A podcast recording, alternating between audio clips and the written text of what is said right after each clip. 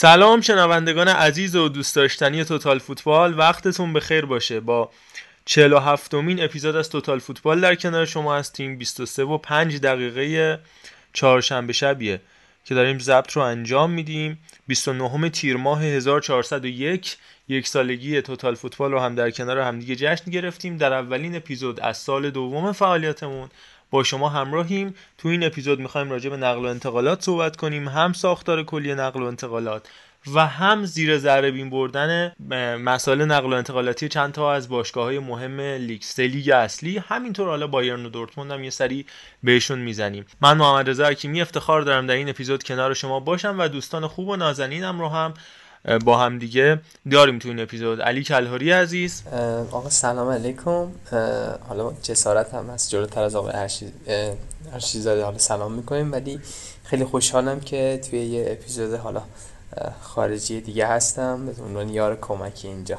نفهمید شما به هر حال بازیکن اصلی هستید. حالا اینکه عرفان رو دیرتر گفتم به خاطر اینه که حالا درسته بزرگ ما هستید، ولی هفته آینده ان شاءالله اگه اتفاق خاصی نیفته یه اپیزود با عرفان عزیز جداگونه داریم راجع به بارسا. من قولشو داده بودم چون حالا خودمون بارسایی هستیم و دیگه خیلی وقتا متهم شدیم به یه جورایی اوور ریاکت کردن در مورد بارسلونا. این خ... این قولو خواستم بهتون پیشاپیش بدم که راجع به بارسا اپیزود جداگونه خواهیم داشت، خاطر همین دیرتر رفتم سراغ عرفان. عرفان جان سلام، امیدوارم حالت خوب باشه. منم عرض سلام و ادب دارم خدمت همه شنوندگان عزیز و خیلی خوشحالم که در کنار دوستان هستم. علی آقای عزیز افتخار دادن، تشریف آوردن، محمد رضام که ستون خیمه است. عذرخواهی میکنم که خیلی وقتا الان یعنی اختلاف زیاد شده، فاصله زیاد شده توی حضور بنده، توجیهی نیست، ببخشید، فقط عذرخواهی میکنم و خوشحالم که الان هستم امشب. فدای تو. در طول بحثم اردلان عزیز به ما اضافه خواهد شد، مخصوصا تو بخش انگلیس بیشتر ما کمک خواهد کرد. فقط قبل از اینکه کارمون رو شروع بکنیم، این اپیزود رو که همیشه ما سعی می‌کنیم اپیزودمون اولش تقدیمی داشته باشه دیگه، تقدیم می‌کنیم به زنان، بانوان، دختران عزیز سرزمینمون. به هر حال یه سری اتفاقایی که داره میفته عادی که هیچ وقت نمیشه ولی همینجوری تکرار میشه دیگه. این آخریش هم که دیدید، اصلا نمیگم، فقط خودتون میدونید دیگه. و این اتفاقایی که داره میفته هیچ هیچ شرحی نداره. تقدیم می‌کنیم به اونا، امیدوارم که حالشون خوب باشه و اگر شنونده‌ای هستش که از این جامعه که قطعاً هست داره صدای ما رو میشنوه، خیلی خوشحال میشیم که نظرش رو در مورد کار ما، پادکست ما بگه. ضمن اینکه یکی دیگه از مناسبتایی که این تقدیم رو داریم اینه که خب یوروی دو هزار و بیست و دو بانوان داره برگزار میشه. همونطور که می‌دونید مینی اپیزودا رو سینا داره زحمتش رو می‌کشه، همینطور تیم ملی بانوانمون که با سرمربیگری سرکار خانم مریم آزمون موفق شدش نایب قهرمان رقابت کافا بشه با شکستی که امروز چهارشنبه در مقابل ازبکستان خوردش، مقام دوم رو کسب کرد که به هر حال تبریک میگیم به بانوان فوتبالیست این سرزمین و بانوان فوتبال دوست و علاقه‌مند به این حوزه. امیدواریم یه روزی بشه که اینقدر ظلم و اینقدر بی‌عدالتی در حقشون نباشه و این همه اجبار. برای خنده نابت که مأمن شادیست، برای موی رهایت که خلق آزادیست، برای بوی تنت که پس از قدم زدنت دلیل رقص درختان مست آبادیست، برای چشم تو باید به زندگی جان داد، برای وصف تو باید به شعر میدان داد. بخند تا بشود درد را تحمل کرد که با وجود دلی خون جگر به دندان داد. به زندگی جان داد، به شعر میدان داد. قسم به سر و بلندت که خم نخواهم شد، میان وحشت شب جرأت از تو میگیرم، به احترام تو میستد اگر دنیا به احترام تو من ایستاده میمیرم. قسم به سر و بلندت که خم نخواهم شد، میان وحشت شب جرأت از تو میگیرم، به احترام تو میستد اگر دنیا به احترام تو من ایستاده میمیرم، ایستاده میمیرم. بسیار خب، شروع بکنیم بحث نقل و انتقالاتیمونو. اول یک دو تا بحث کلی کوچیک انجام بدیم. با عرفان شروع میکنم. ببین این نقل و انتقالات این پنجره برخلاف دو سال اخیر حداقل که با کرونا درگیر بود، دیگه یه جوری انگار دست باشگاه‌ها باز شده دیگه. نمونه بارز و اثر من شمسش هم خب بارسلونا بودش که حالا با فعال کردن سهرما که هفته آینده راجع بهش صحبت می‌کنیم، حرف ناگلزمن بود، گفت باشگاهی که پول نداره ولی داره خرج می‌کنه. ولی حالا جدا از بارسا بقیه تیم‌ها هم انگار راحت‌تر بازیکن‌ها بینشون رد و بدل میشه. بعد از اون قانون باسمن خب ماجرای عدم تمدید افتاد دست بازیکن‌ها، ولی انگار تسهیل شد. یعنی بایرن راحت، حالا راحت که راحت‌تر از چیزی که تصورش میشد، دلیخت رو میگیره، برایمر سری میاد جایگزینش میشه تو یووه، ماجرای مانه با لیورپول، لواندوفسکی با بارسلونا، رافینیا، کولیبالی، خیلی راحت‌تر انگار بازیکن‌ها از تیم‌هاشون جدا میشن و تیم‌ها هم پذیرفتن اینکه خب بازیکن میخواد بره، ما باید بریم پی جایگزین کردنش. غیر از یکی دو تا باشگاه مثل پاریس سن ژرمن، فعلا فقط همین یه باشگاه تو ذهن منه، دیگه کمتر می‌بینیم باشگاه‌ها برای بازیکناشون زندون درست کنن و سعی می‌کنن که به فالنیک بگیرن جدای بازیکن‌ها رو و برن هم درآمدزایی بکنن، هم حالا تا جایی که اگه بازیکن مثلا سنش خیلی کم نباشه برای جوان‌تر کردن ترکیبشون استفاده بکنن از همچین اتفاقی. فکر می‌کنی این حاصل از چه اتفاقی باشه؟ سوالی که داری میپرسی یه جورایی جواب تو دلش مستتر هستش. یعنی هم بازیکن‌ها راحت‌تر تصمیم به جدایی میگیرن، هم باشگاه‌ها طبیعتاً در وجه مقابل هر بازیکنی این اجازه رو راحت‌تر میدن. من احساس میکنم که یکی از دلایلش بحث کووید هست که باعث شد بازیکنان و باشگاه‌ها بیش از این که به اون مقبولیت و محبوبیت و اصل داستان فوتبال که بر اساس هواداری و خاص مردم یا مارکت یا بازار هستش توجه بکنن، اومدن به سمت بیزینس بودنه کارشون، یعنی شغل بودنشون، شغل بودن این حرفه تمرکز کردن. یعنی شما وقتی که یک کسب و کاری دارید، مهم براتون اینه که کسب و کارتون خریدار داشته باشه، حالا یه خدمت یا محصول یا هر چیزی که هست. باشگاه فوتبال کاری که انجام میدن اینه که بر اساس اون نیاز هویت هواداری و نیاز گروه بودن انسان‌ها که دیدیم راجع به تعصبات گروهی خیلی صحبت کردیم که طرفدار یه تیمی بودن شاید خیلی تغییر نکنه برای انسان‌ها. بر این اساس این بیزینس سوار شده و داره حالا محصول میفروشه، خود بازی‌ها بلیت فروشی میکنه و اینجور مسائل. وقتی که یکی دو سال هواداران نبودن، تغییرات شگرفی در سطح کیفی بازیکنان و تیم‌ها ما دیدیم، به لحاظ آمار مصدومیت، کاهش انگیزه و مواردی از این دست که خب اینا همه باعث میشه که اون کسب و کار، اون شغلی که اون بازیکن داره یا اون بیزینسی که اون باشگاه داره تحت تاثیر قرار بگیره.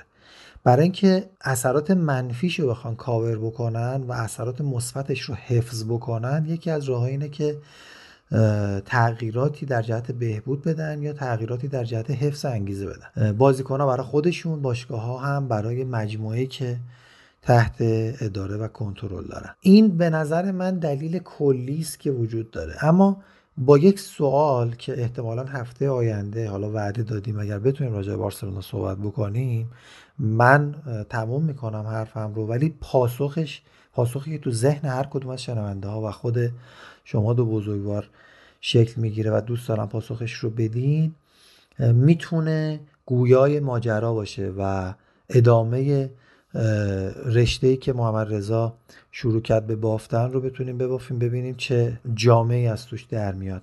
اونم اینه که لواندوفسکی چی در بایرن نداشت که الان در بارسلونا دنبالش میگرده؟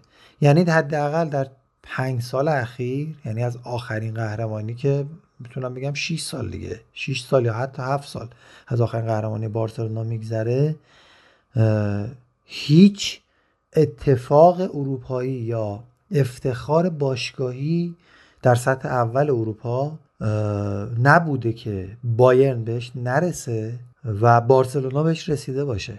و تو رو چه چیزی میتونه موتیویت بکنه که از اون باشگاه بیای بیرون، بری توی باشگاهی که الان در موضع ضعف قرار داره؟ حالا شاید بارسلونا بتونیم بگیم برنامه‌هایی رو دارد برای آینده، اما خریدهایی که انجام داد، به خصوص خریدهایی که با سنین بالا و طول مدت قراردادهای بالا الان بسته شده، به ما نشون میده که بارسلونا دنبال زود نتیجه گرفتنه، یعنی میخواد سریع این جبران مافات سه سال گذشته، نتایج بعد، نگرفتن جام‌ها و این مسائل رو داشته باشه، در حالی که بایر مونیخ دنبال حفظ جایگاهه، یعنی آلمانش رو حفظ بکنه، دوباره بیاد تو اروپا، برسه به فینال.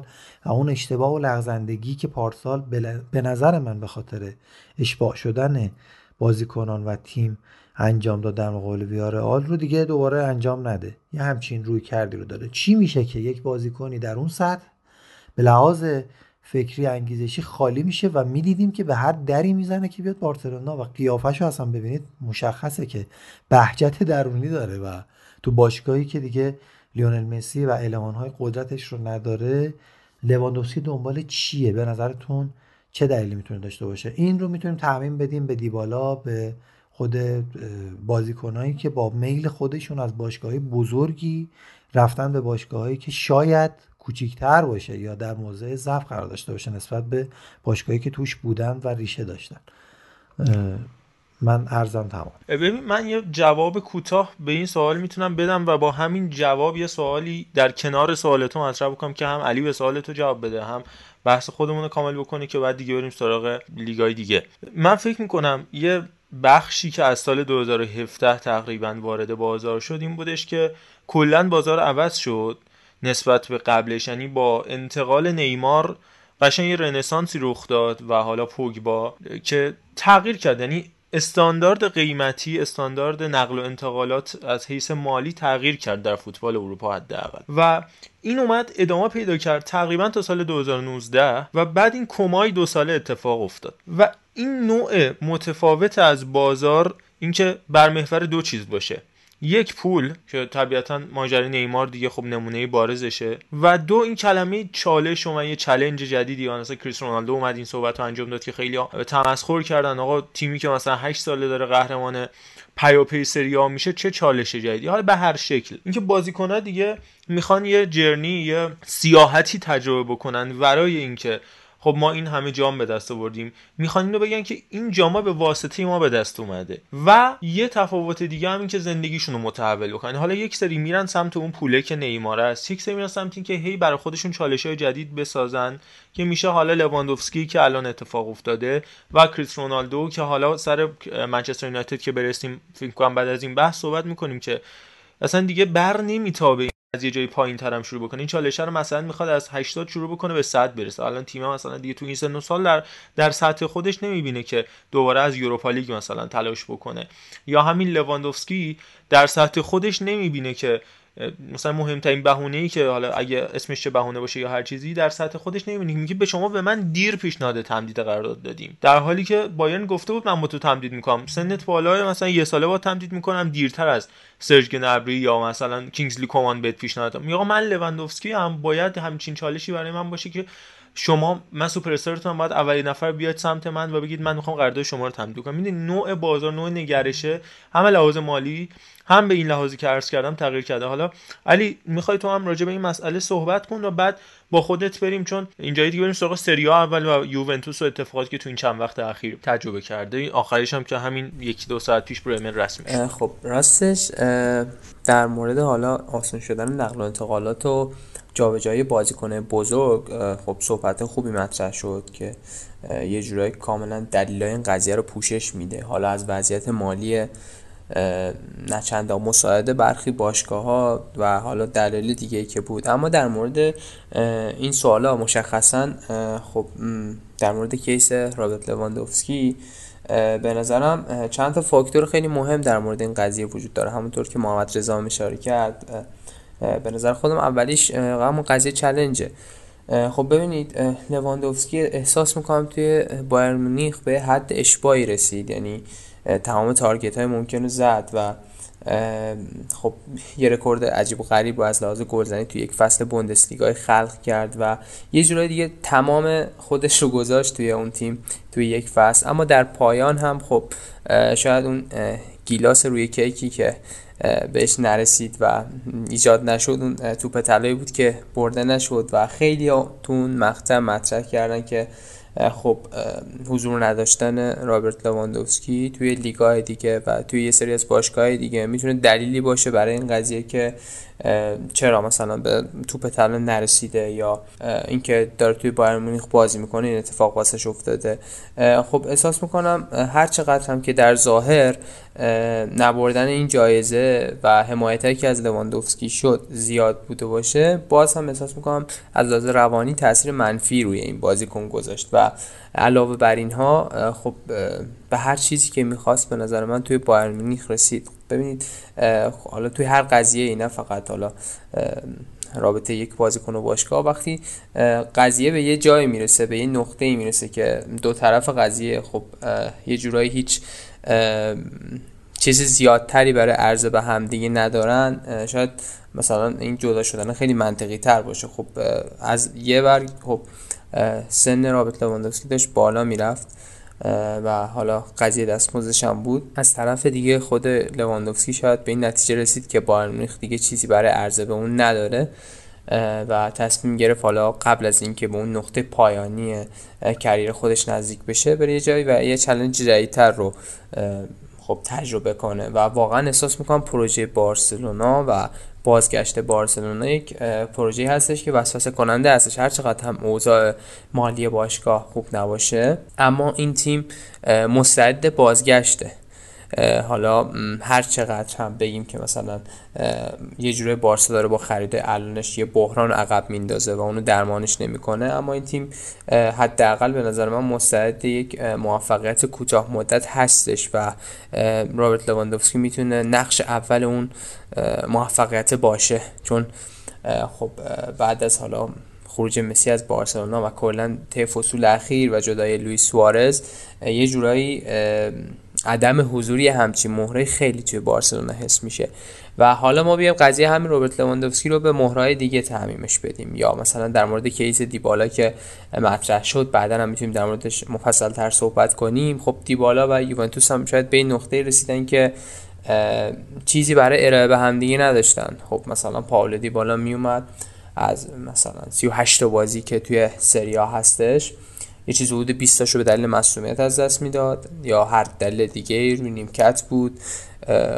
چند تا گل مهم میزد تو طول فصل اما چیزی فراتر از این نبود. خب شما برید بازی‌های مهم چند فصل اخیر یوونتوس رو ببینید، حالا بجز اون بازی بارسا که حالا دو تا گل زد و خیلی هم مطرح شد و یک بازی مقابل تاتنهام، حالا مخصوصا توی دو سه فصل اخیر که یه خورده یوونتوس بیشتر در بحرانه، فصل پیرلو و فصل گذشته که آلگری بود، خیلی کم رد پای از این بازیکن میبینید که مثلا اومده باشه و یوونتوس از یه بحران خارج کرده باشه و به صورت پیوسته هم درخشیده باشه.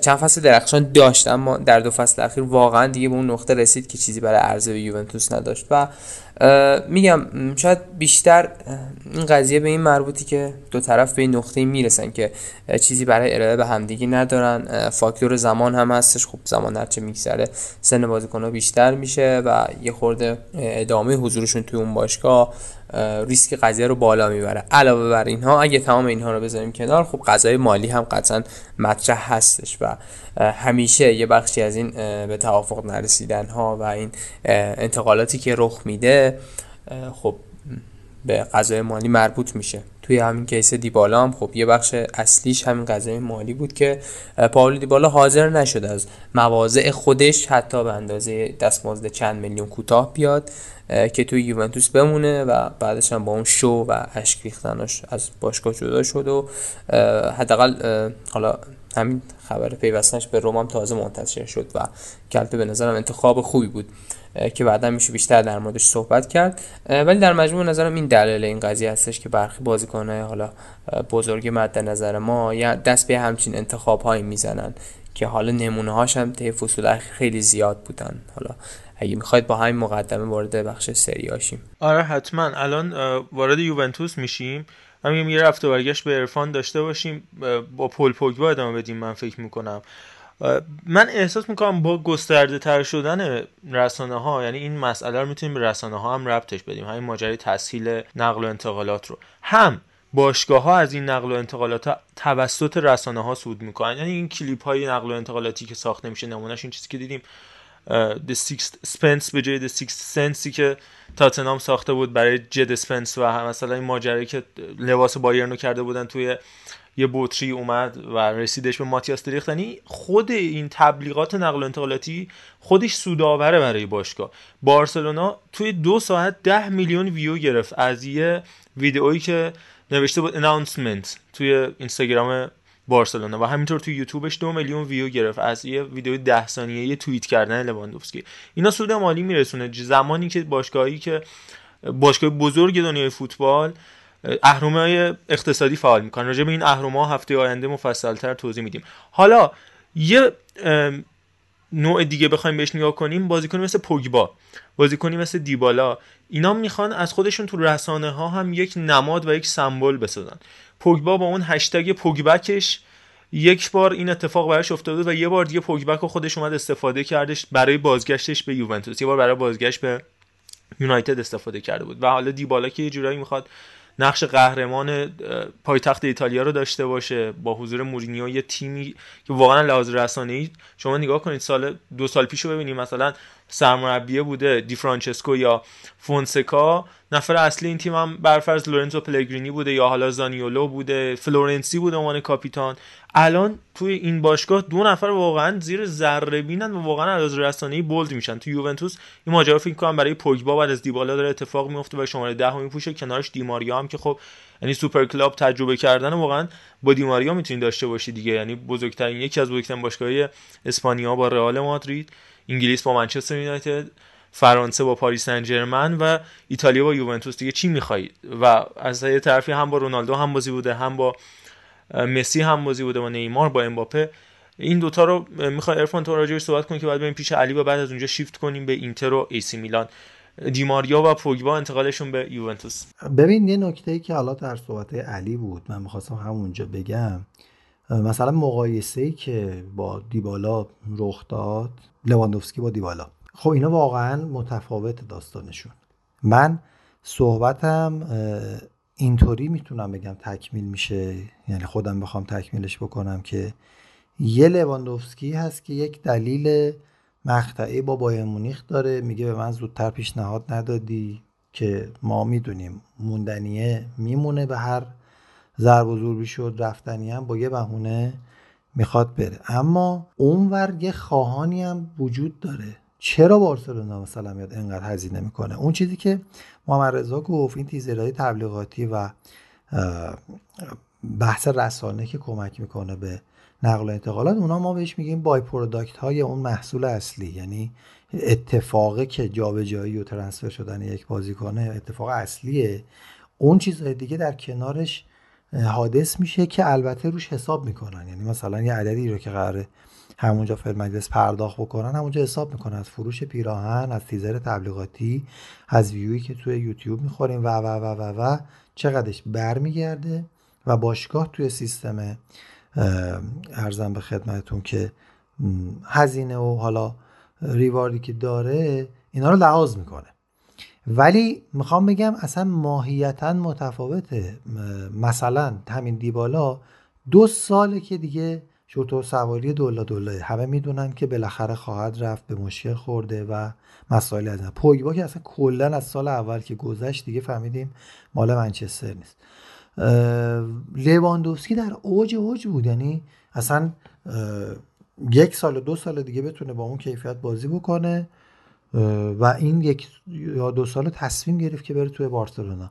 اینجا میتونم بگم که اون انگیزه که وقتی یه تیمی یک بزرگی که چندین سال دیگه برترین نفر اون تیم بوده میره، افراد زیادی انگیزه براشون ایجاد میشه که بیان توی اون تیم اون پرچم داره بشن، یعنی بگن که ما مثلا مسی رفت ما اومدیم جاشو پر کردیم، یا از رئال مادرید رونالدو رفت نمیدونم مثلا کریم بنزما انگیزه دوباره میگیره که خودشو نشون بده و بگه نفر اول اینجا منم، اون موقع من بودم کسی منو نگاه نمیکرد و مواردی از این دست.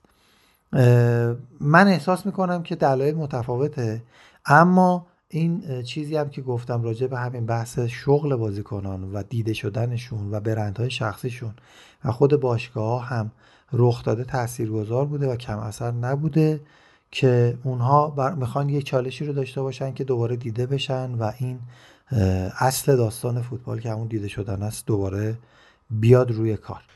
ببین یه سوالی من میخوام ازت بپرسم، ضمن که تو پرانتز بگم تو هفته آینده ما یه مینی اپیزود سوال زحمتشون میکشه راجع به باشگاه تورنتو، چون تو ایتالیا هم بودیم، هم برناردسکی و هم این سینیه رو راجع بهشون صحبت میکنه. واقعا همین نکته‌ای که اردلان الان گفتی که یه سریا که تصمیم میگیرن توی سنی که حالا به نسبت سی و شش هفت سالگی نیست دیگه، سی و یک دو سالگی، حتی برناردسکی جوانتر، میخوان برن بگیرن بخورن بخوابن تا حدی.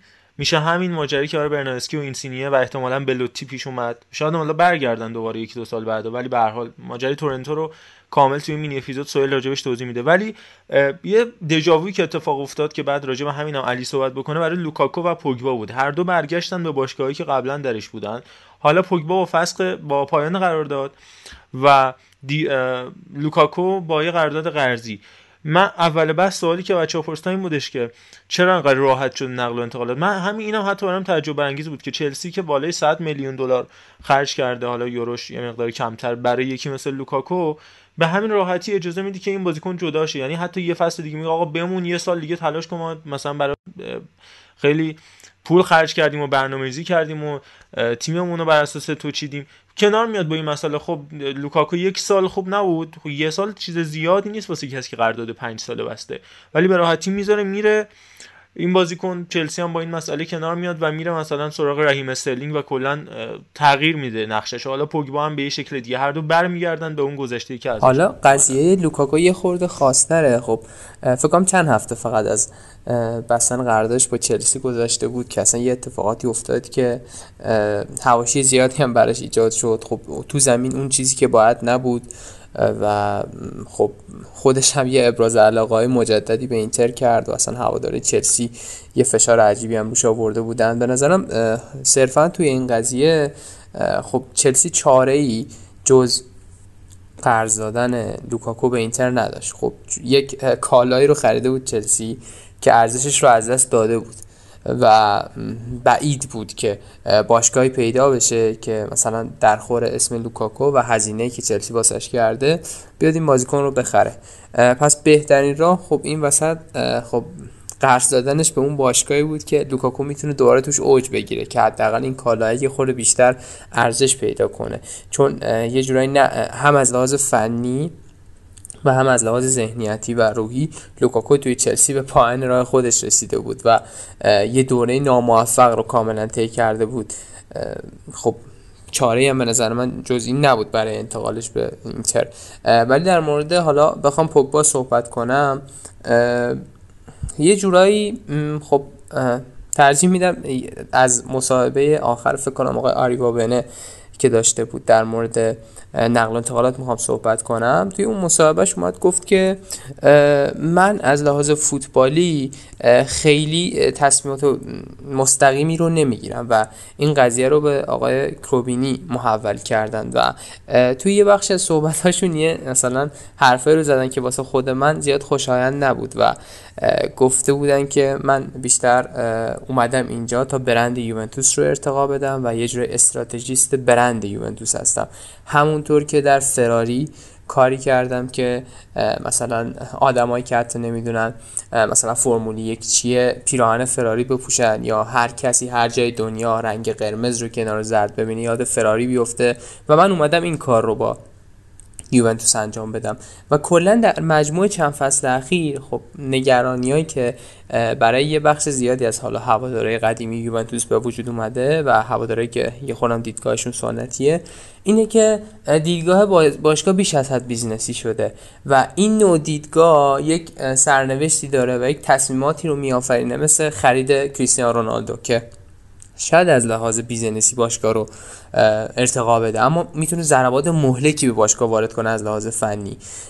خب کاملا شما اگه یک بازی مثلا فصل دو هزار و هفده دو هزار و هجده یوونتوس رو ببینید و با یک بازی در دو سه فصل اخیر که حالا مثلا مصادف میشه با اومدن رونالدو به تیم و اون اتفاقات بعدش مقایسه کنید کاملا متوجه میشید دارم از چه ذهنیتی صحبت میکنم و یوونتوس در این بین چه چیز رو از دست داده. همونطور که خیلی از بازیکن‌های یوونتوس مثل بونوچی، کیلینی یا خود بوفون صحبت‌های در این قضیه داشتن که در مورد این قضیه داشتن که حالا با حضور رونالدو توی یوونتوس یک مقدار اصلا ذهنیت این تیم کلا تغییر کرد و کل تیم فکر می‌کردن که با حضور رونالدو میتونن نتیجه بگیرن و همین قضیه باعث شد که یوونتوس وارد بحرانی بشه که الان داریم می‌بینیم و خب نتایج خوب گذشته خودش رو کسب نکنه. حالا با این مقدمه خواستم بگم که یه جورای خرید پوگبا و برگردوندنش به یوونتوس بیش از آن که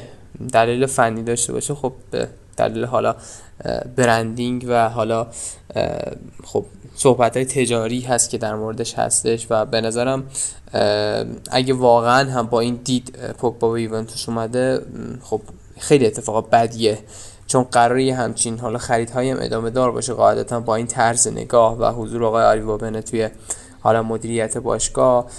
خب از لحاظ فنی بخوام در مورد پوگبا یک مقدار صحبت کنم، به نظر من توی ده پونزده سال اخیر پوگبا یکی از بهترین بازیکنایی بوده که نقش هاف فینگر رو توی حالا فوتبال ایتالیا ایفا کرده. حالا خود ایتالیایی‌ها به این نقش معمولا معمولا متسالا میگن و خب اگه بازی‌هایی رو که توی یوونتوس داشت قبل پیوستن پیوستنش به منچستر بیاد بیاریم می‌بینیم که این بازیکن هم از لحاظ گلزنی و هم از لحاظ ساخت موقعیت یه تراوت خاصی رو به خط هافک یوونتوس بخشیده بود. در مورد این رول و نقشی هم که پوگبا بازی میکرد صحبت کنم بگم که یه چیزای شبیه مثلا نقش نیکولا بارلا توی تیم ملی ایتالیا و توی تیم اینتره و معمولا این نقش رو بازیکن‌ها میگن که روی هافبک‌های میگن که روی ناحیه کانال طولی هاف اسپیس قرار میگیرن بین کانال‌های کناری و کانال‌های مرکزی و علاوه بر وظایفی که به عنوان یک هافبک حالا دارن توی موقعیت ها هم همیشه امضای کارشون دیده میشه و هم شوت زنی خوبی دارن و هم ضربات آخر خوبی دارن و کلا به خاطر همینم آمار گلزنیشون خیلی بالاست. یکی از دلایل افت پوگبا هم به نظرم در منچستر علاوه بر اون قضایای حواشی که وجود داشت واسش این بود که یه جاهایی مربیای مختلفی که توی منچستر بودن قصد داشتن پوگبا رو توی یک ساختار دابل پیوت توی میانه میدان بازی بدن و از اون رولی که توی یوونتوس داشت یه جورایی دورش کردن و همین قضیه هم باعث شد که یه خورده کلا گیج بزنه این بازیکن توی زمین، میگم ولی باز اون مباحث حاشیه‌ای خودش رو هم داشت. اما حالا بازگشتش به یوونتوس به نظرم ورای اون دلیل فنی که الان در موردش صحبت کردیم به نظرم به دلیل برندینگ باشه و حالا سیاستی که باشگاه یوونتوس توی چند فصل اخیر در پی گرفته. حالا اگه باز مثلا صحبتی در مورد انتقال پوگبا به یوونتوس هستش انجام بدیم که بعدش بریم سراغ خریدای بعدش. من اول با اجازه لوکاکو رو بگم بعد به پوگبا هم ورود میکنم. به قول معروف با اجازه بزرگان جمع. در مورد لوکاکو خواستم بگم که خیلی زوده بخوایم با امثال دیبالا و مثلا هیگواین و اینجور سوارز و اینجور بازیکنان تموم شده مقایسش بکنیم. خیلی واضح قضیه لوکاکو رو میدونم، مهاجم ایستاییه که خب تو بعضی اوقات میتونه یه فرارهای پشت دروازه بکنه، تو طول بازی سه چهار بار پشت دروازه فرار میکنه، ولی مهاجم کلا ایستاییه، یعنی حالا تو مشخصه دفاعی میگیم پرس نداره، تو بحث گلزنی هم باید واسش بذاری رو بند کفشش، این ولی خب خوب میزنه، یعنی از پنج تا چهار تاشو میزنه تو گل، به خاطر همین جزئی که از بهترین گلزنان حالا این نسل اخیر فوتبال بوده. ولی خب به سیستم توخل نمیخورد، یعنی حتی تو قسمت اومدنش به چلسی هم به نظر میسه یک فریبی از جانب توخل صورت میگیره، بهش میگه که نگران جا افتادن نباش. خب لوکاکو شرایط بدنی خودشو میدونه، بازی خودشو میدونه، میگه خب من نمیتونم مثل کای هاورتس واسه تو پرس بکنم، من نمیتونم پشت به دروازه نود دقیقه طول فصل بقیه را بندازم. چیه داستان؟ توخل میگه که سه پنج دو میکنم مثل اینتر واسط.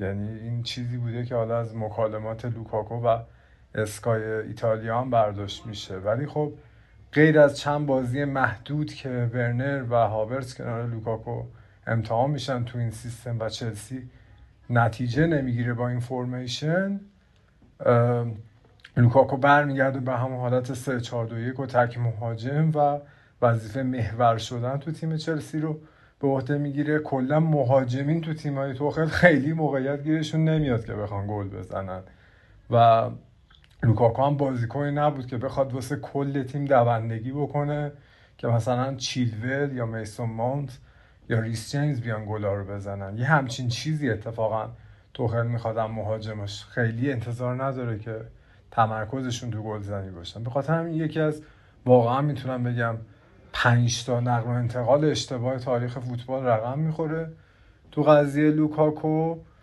و تو زمینه فروشش هم فقط و فقط من میتونم بگم که این حالا ورود میکنیم بعدا به بحث مدیریت چلسی، تاتنهام چون میخواست حمایت قاطع و صد درصد بکنه از توماس توخل به این شکل قرضی حالا جدا شده واسه یک فصل.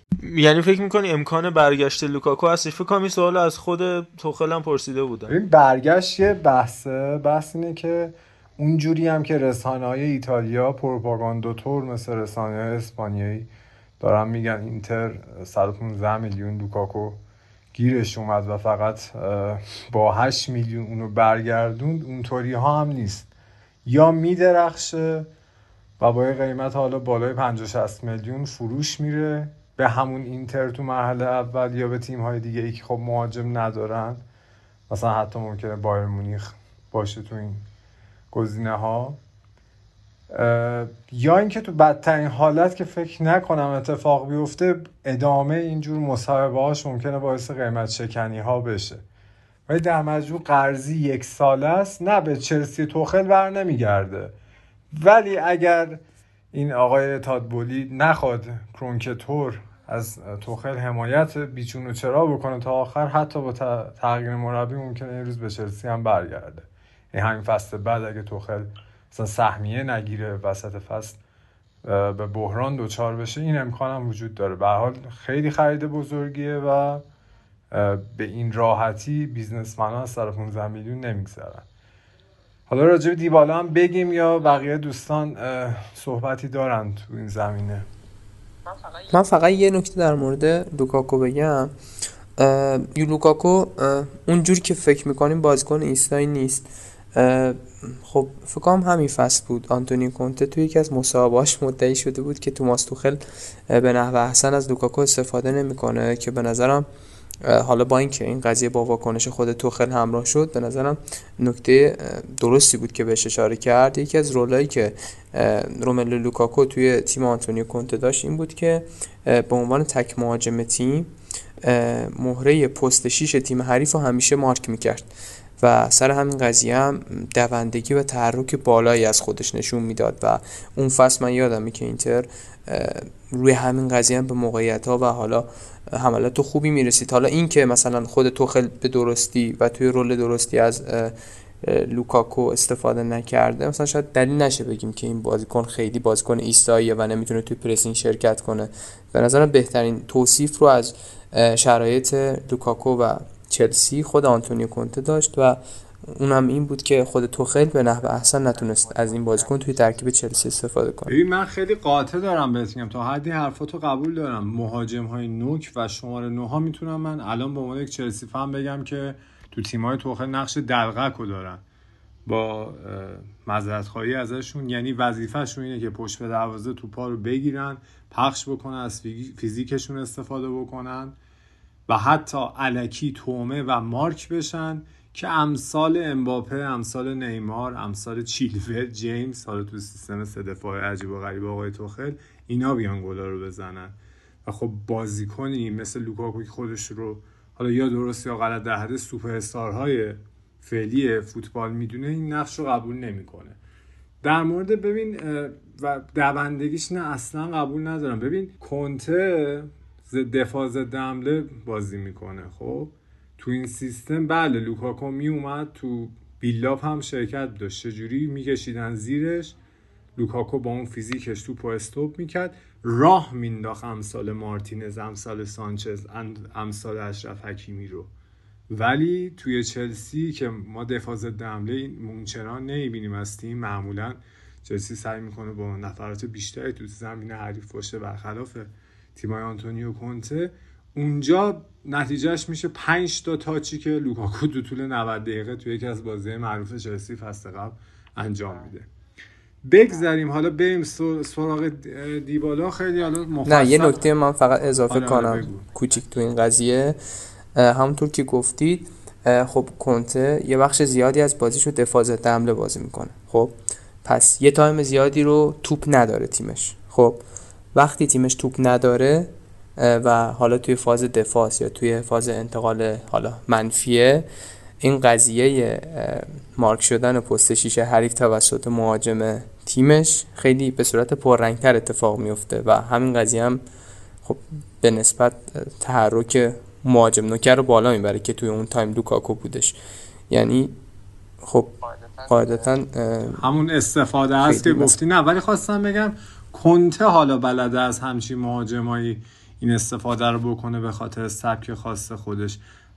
بیشتر مربیای فوتبال اروپا که حالا بخوان غالب‌تر بازی بکنن دوندگی اونچنان لوکاکو نداره، ولی اونچنان هم بد نیست. بازیش رو تو بلژیک نگاه بکنیم، حداقل تو اون محدوده محوطه جریمه میتونه پشت به دروازه تو پا رو بگیره و امثال هازارد و اینا رو راه بندازه. حتی ما اون گل معروف بلژیک به برزیل که تازه لوکاکو بسیار ناآماده و چجوری بگم چاق، کلمه زشتیه، اونجور لوکاکو اونطوری اون ضد حمله رو درست کرد. این لحظات هم ازش به یاد داریم. ولی در مجموع خیلی به درد مربیای مدرن تر نمیخوره آقای لوکاکو.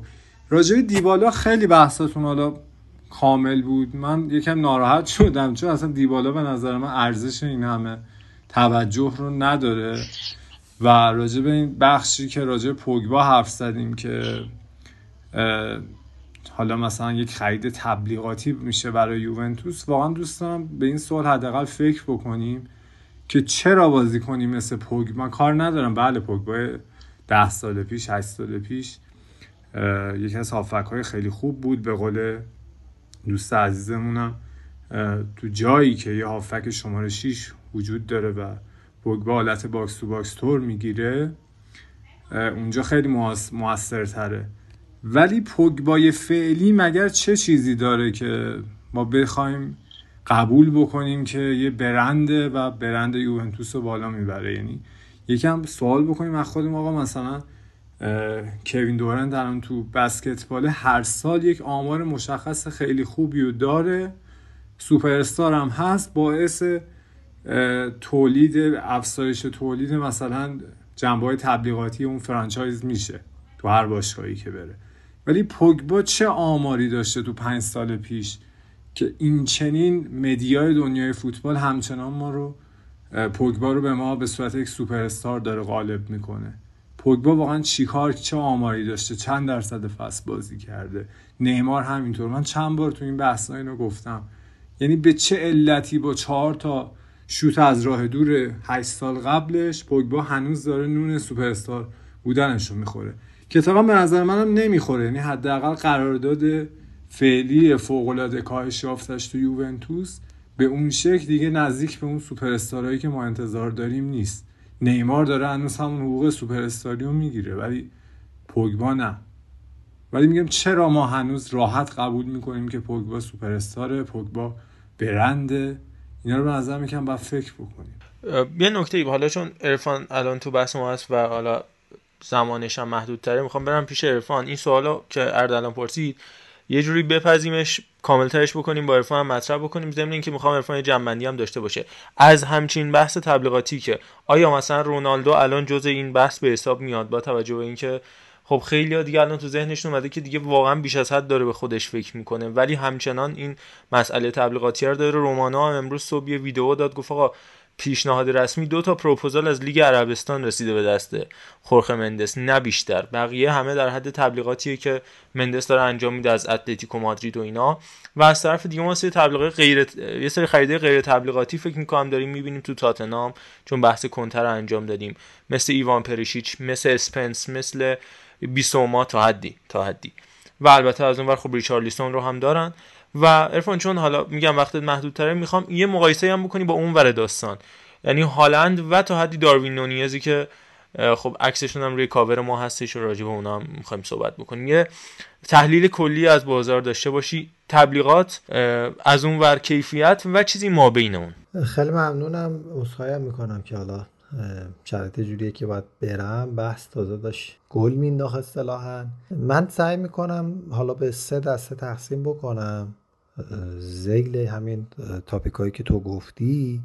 الان خریدها احساس میکنم یه سری بر حسب نیاز واقعا که برمیگرده به سرمربی‌ها. یعنی به نظر من کونته قشنگ داره تو د پوینت میره، کسایی رو میگیره که و گرفته که کارش رو راه بندازن. یعنی ریچارلیسون اگر حساب بکنیم که وینگر ثابت بخواد بازی بکنه برای تاتنهام، مشکل تاتنهام که دو مهاجمه بودن و فقط هری کین و سون بودن، بعد که کولوسفسکی اومد خب انصافا خوب درخشید، کار کنتر راه مورا هم هست تازه. آره ولی خب لوکاس مورا دیگه یه جورایی با اون لوکاس مورای تیم ملی برزیلش و اون لوکاس مورای نیمه نهایی و آژاکسه خورده فاصله گرفته، گرچه کونته اینا رو دوباره احیا میکنه، اصولا به بهترین به صد درصد خودشون میرسونه، ولی داره پازل خودش رو میچینه اصطلاحا.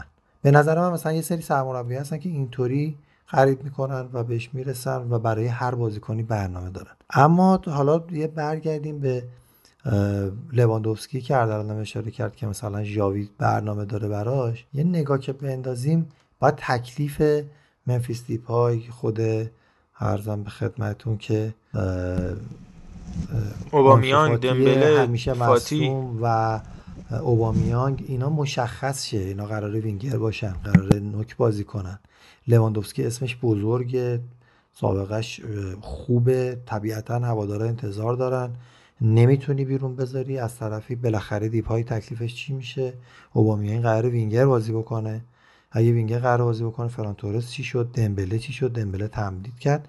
یه بلبشوییه که نمیدونم از پس جمع کردنش برمیاد یا شاید باشگاه برنامه داره، هنوز امکان فروش یه سری بازیکن‌ها رو شاید داشته باشن یا به فکر فروش. میونه کلامت به نظر من, من برنامه‌ریزی شده ترینشون پپ گواردیولا، نگاه کن با چه بیرحمی داره جیسوس و استرلینگ و الان هم زینچنکو رو اصلا راحت، اصلا براش مهم نیست که آرسنال رقیب بشه. حالا میخوام تو اصول همون آدمای با برنامه و بیام پپ گواردیولا رو مثال بزنم. ارلینگ هالند رو گرفته، حتی داره کمک میکنه به جیسوس که شاید دیگه بازی همون قدی هم که فصل قبل میرسید و چقدر هم گره‌کشا بود برای پپ بهش نرسه و اونو میفرسته توی باشگاهی که احتمالاً فیکس بازی بکنه. از اون طرف آرسنال هم داره یه سری خریدایی میکنه که خب هدف چی الان؟ هدف اینه که بیاد جزء چهار تا دوباره چمپیونز لیگو دوباره بگیره و توی چمپیونز بیاد بدرخشه. نمیدونم که این نقل و انتقالات پیرو دوباره همون سوال اصلی این اپیزودمون آیا همگی بر مبنای برنامه‌های باشگاه هاست یا نه؟ بر مبنای قرتیبازی‌های بازیکن هاست؟ بر مبنای چالنج شخصیه که اونا دارن؟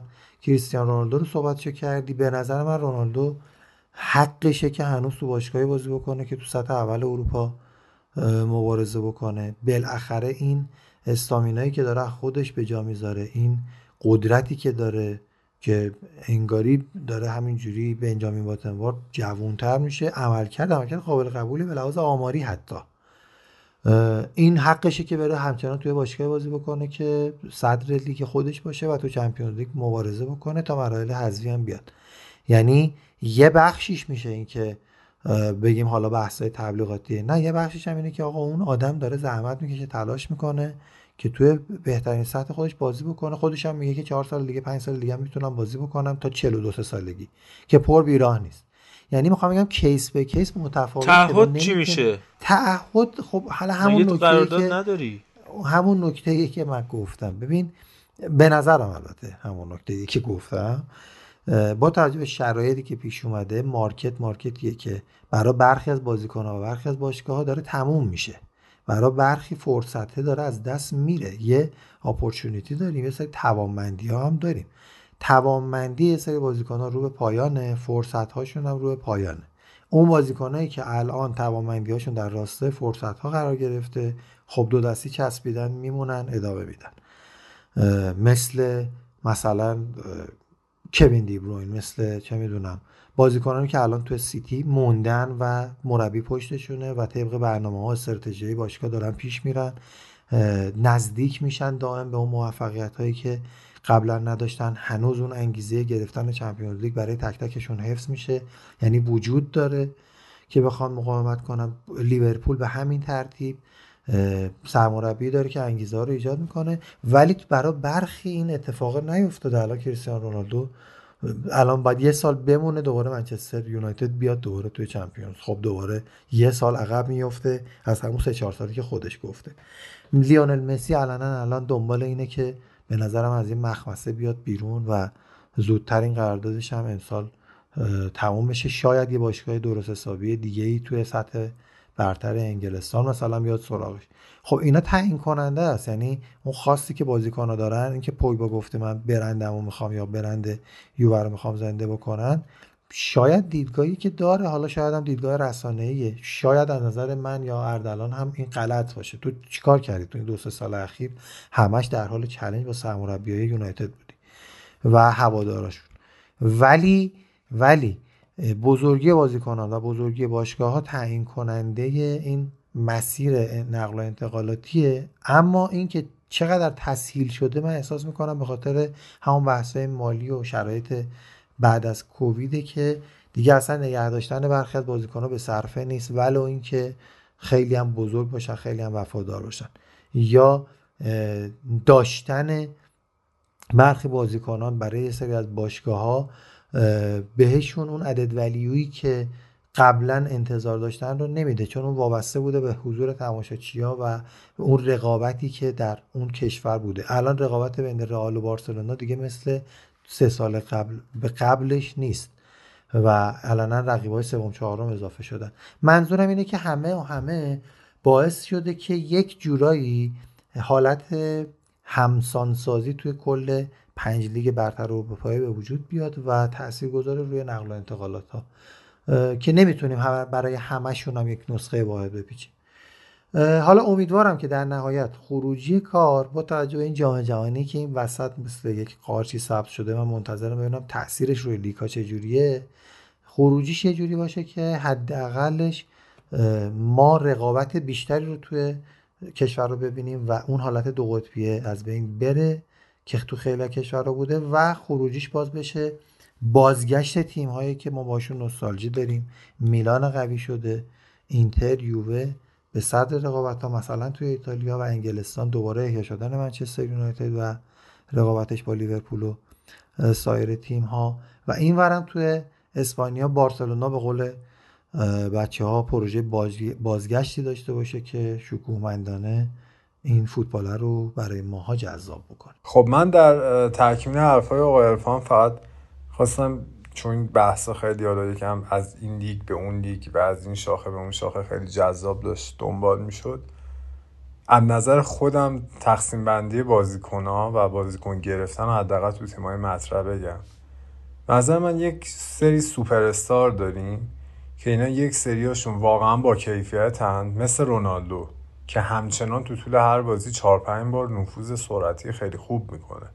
همچنان شما بذارید تو پست مناسبش، یعنی وینگر مهاجمی و ازش پرس و خیلی کار ترکیبی نخوای، نذاری شماره نه. شماره نه رونالدو انگار ده نفره ای، چون خیلی قابلیت‌های پشت به دروازه و راه انداختن دیگران رو نداره.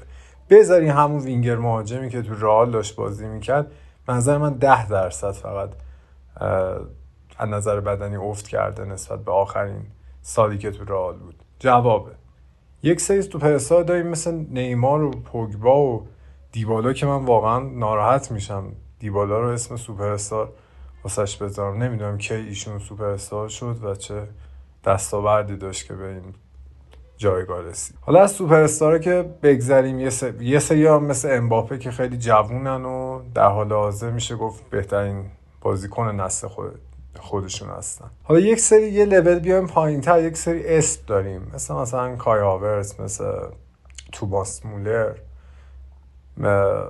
مثل برناردو سیلوا. اینا بازیکنایی هستن که معمولا تیم‌ها از دستشون نمیدن، یعنی اون چالش‌های رو با سوپر استارا با اینا ندارن. هم آمار خیلی خوبی دارن معمولا، آمار گل و پاس گل، هم بنا به دلایلی اونچنان تو دید رسانه ها نیستن، نه واسه معمولا رخیان مشکلی پیش میارن، نه قابل فروش هستن، قیمتاشون هم اتفاقا خیلی بالاست بزنن. و یک سری تالنت داریم که بازیکنای مثلا از هجده ساله تا بیست و یک بیست و دو ساله، مثلا مثلا آقای داروین نونس که قراره بره روی کاور این اپیزود، اینها هستن که میان یک فصل یا نهایت دو فصل میدرخشن تو لیگ های معمولا سطح پایین تر و بعد دیگه چند سالیه که عادت کردیم با قیمت های خیلی نجومی هم برن از همون تیمای کوچیکتر به تیمای خیلی بزرگتر، که اینا حالا بعضی هاشون له میشن زیر اون فشار واقعا و انتظاری که ازشون هست، مثل خریدایی که حالا رئال مادرید داشته. یه سریاشون هم نه، یه روندی و رو به رشد رو طی میکنن، مثل مثلا امباپه، و به جای خیلی خوبی میرسن. یک سری بازیکنی هم داریم که دیگه نه تالنتن، نه اسمن، نه سوپر استار، صرفا ترکیب پرکن و گزینه‌های مربیان، بازیکن‌های کارگر و زحمتکش تیمن. بعضیاشون خیلی بنجل و رو اعصاب هوادارو در میاد، مثل کیتا، مثل جورجینیو تو چلسی. این گزینه‌های خاص مربیان، آنتونیو کونته از این بازیکن‌ها زیاد میاره تو هر تیمی میره. حالا در مجموع خواستم بگم که سوپر استارا مثلا یکی از دلایلی که میرن تو تیم‌های دیگه و حتی ستاره یکم کوچیک‌تر از اونا مثل روم و لوکاکو، خریدهای بزرگ می‌بینیم تو چند فصل اخیر و کلاً از این دو هزار به بعد خیلی با تغییر تیم اینها درخشش قبلی رو ادامه نمیدن، اینه که به دلایلی اون بازیکن شده ستاره یا سوپر استار یا حتی یه اسم بزرگی تو اون تیم که دلایل تاکتیکی بوده بیشتر. همونطور که دوست عزیزمون گفت، پوگبا تو یوونتوس داشت کاملا متناسب با سطح بدنی خودش شاید و اون تاکتیکی که واسش مناسب بود کار میکرد. وظایف دفاعی اون چنان نداشت، از خلاقیت و شوت‌زنی و دریبلینگش میتونست استفاده بکنه، ولی رفت یه ساختار جدید، یک لیگ دیگه، یه بازیکنی بود که حتی شاید یه بازیکن بیست میلیونی هم ضعیف‌تر عمل کرد. لوکاکو همینطور، ایدن هازارد همینطور، حتی کریستیانو رونالدو همینطور. یعنی از اون ساختار فوق‌العاده‌ای که بنزما میومد واسش فضا میساخت و این میومد از وینگر اضافه میشد رو مهاجمی و گل میزد، جدا شد اومد شد مهاجم نوک تو تیم الگری یا تیم مثلا پیرلو. خب اصلا شماره نه خوبی نیست رونالدو اونچنان، معلومه که باید دیگه از اون جایگاه قبلی خودش انتظار داشته باشیم سقوط بکنه. به خاطر این به نظر من تیم‌هایی میبرن که اولا اینکه در درجه اول دنبال تالنت ها باشن و تالنت ها رو یا تبدیل به سوپر استار بکنن یا به بازیکنان نامی مثل برناردو سیلوا توی سیتی که از وینگر بودن و از نیمکت بودن شروع کرد تو سیتی و الان شده یه هافبک صد میلیونی، یا حتی ممکن اون تالنتی که میخرن یا حتی بازیکن نسبتا خوبی که با سن پایین میارن تبدیل به سوپر استار بشه، مثل هازارد تو چلسی، مثل امباپه توی پاریس که البته اونم با قیمت قابل توجهی اومد. و باید انتظار داشته باشیم خروج بازیکن‌ها از یک تیم به یک تیم دیگه، مخصوصا وقتی به لیگ جدید وارد بشن، همراه با افت باشه. ولی اتفاق جالبی که میفته اونا همچنان اسم قبلی خودشون رو یدک میکشن. پوگبا همچنان داره نون شوت‌های از راه دوری که توی یوونتوس میزد اونو داره نونش رو میخوره و این خیلی جالبه و خیلی بده به نظر من. این مدیای فوتبال به نظر من خیلی توته طور اتفاقا بخوام بگم به دلایل اقتصادی غیر پاک و غیر صحیح به قول معروف داره فکت اشتباه ما میگه، اطلاعات نادرست داره ما ارائه میده. به یه سری افراد اشاره کردی، حالا من برمیگردم به خودت، الان بریم پیش علی، اینو تو ذهنت باشه که من فکر کنم داشتیم جنبندی انگلیس رو که ضبط می‌کردیم اونجا به کلوین فلیپس اشاره کردی و نقشی که میتونه تو سیتی داشته باشه. من اون خیلی جدی نگرفتم اون زمان که کلوین فلیپس بیاد سیتی، ولی خیلی جالب این اتفاق افتاد و حالا تو صحبت اون بارفون هم به این نکته گفتیم آقا مثلا آلوارز و هالند رو میگیره، از سمت دیگه استرلینگ و جسوس رو میده، فلیپس رو میگیره، فرناندینیو رو میده، اورتگا رو میگیره، زک استفن رو میده، کوکوریا رو داره میگیره، زینچنکو رو میده، یعنی کامل تراز میکنه. حالا ما سمت دیگهش ایتالیا رو داریم که به نظرم علی میتونه راجبه یه نوعی که اینتر یارگیری کرد و دوتا کلایی که سریش رفتن بیشتر توضیح بده. در سمت مقابلش تهش هم اتلتیکو مادریده به نظرم که اصلا معلوم نیست داره چی کار میکنه، فعلا درگیر اینه که از واندا به سیویتاس شیفت بکنه، حامی مالیشو داره تغییر میده، لباسش فعلا تبلیغ نداره تا ببینه چی میشه، لباسش که الان اومده بیرون همه بی تبلیغه بدون حامی مالی که اصلا لینک در حواس، رونالدو بهش لینک میشه، اکسل ویتسل رو میاره الی آخر. این وسط هم یه سری تیم‌ها مثل اینتر و روم هستن که فعلا فقط به نظر من غیر از حالا لوکاکو که راجعش صحبت کردیم بحث زیاده، بازیکن پر کردن و همینطور دیبالا، این زکی چلیک، مایلس ویلار، ماتیچ اونور و از دست دادن سرژیو اولیویرا برای روم و همینطور برای اینتر اونانا، کریستیان اصلانی، هنریک مخیتاریان، راول بلنووا، اینا اسکواد پلیرن. یه سری تیمای ولمعتری مثلا مثلا یوویچی که فکر کنم اردن تو مثال زدی خریده ناموفقی که از لیگ پایین‌تر میاد، یوویچی که مثلا به فیورنتینا رفته یا رومانیولی که لاتیو، یه تحلیل علی از این قضیه داشته باش که بعد دیگه فکر می‌کنم به جنبندی آخر برسیم. اضافه بکنم راجع به امثال مثلا دیبالا و پوگبا که مشکل مصونیت دارن، دیگه واقعا بحث خواست و اراده و اینها نیست. سوپر استاری که دیگه مشکل مصونیت داره که دیگه وا مصیبتو، فکر کن بیست درصد فصلی درصد فصل آماده باشی بیای مشکلم تو رخکن درست بکنی. حالا خیلی راجع به دیبالا این صدق نمیکنه و اصلا با ایشالله ماشالله هم درست نمیشه. امثال پوگبا و دمبله، آقا این بافته اون مثلا تاندون دمبله، همسترینگش اونقدر تو دوندگی زیاد تو سن کم دچار آسیب شده، این بافته دیگه هیچ وقت به حالت عادی بر نمیگرده. پوگبا همینطور، یعنی با ایشالله ماشالله و حتی تغییر پست این بافته هیچ وقت روز اولش نمیشه. و جالبه بدونید اکثر این بافتهایی که آسیب میبینن تو فوتبالیستا و کلا ورزش‌های حرفه‌ای هی حتی ضعیفتر میشن. علت مسئولیت‌های پشت سر هم هازارد، دمبله، پوگبا که میبینیم هر سری زودتر از سری قبل اتفاقا دارن مصدوم میشن، معمولا همینه که بافته نه تنها بهبود پیدا نمیکنه بلکه تو اکثر اوقات ضعیفتر و مستعد مصدومیت‌های بیشتر میشه. یعنی دیگه اینجوری نیست پوگبا مثلا بگه من متحول شدم یا مثلا دمبله بگه من زن گرفتم اینا.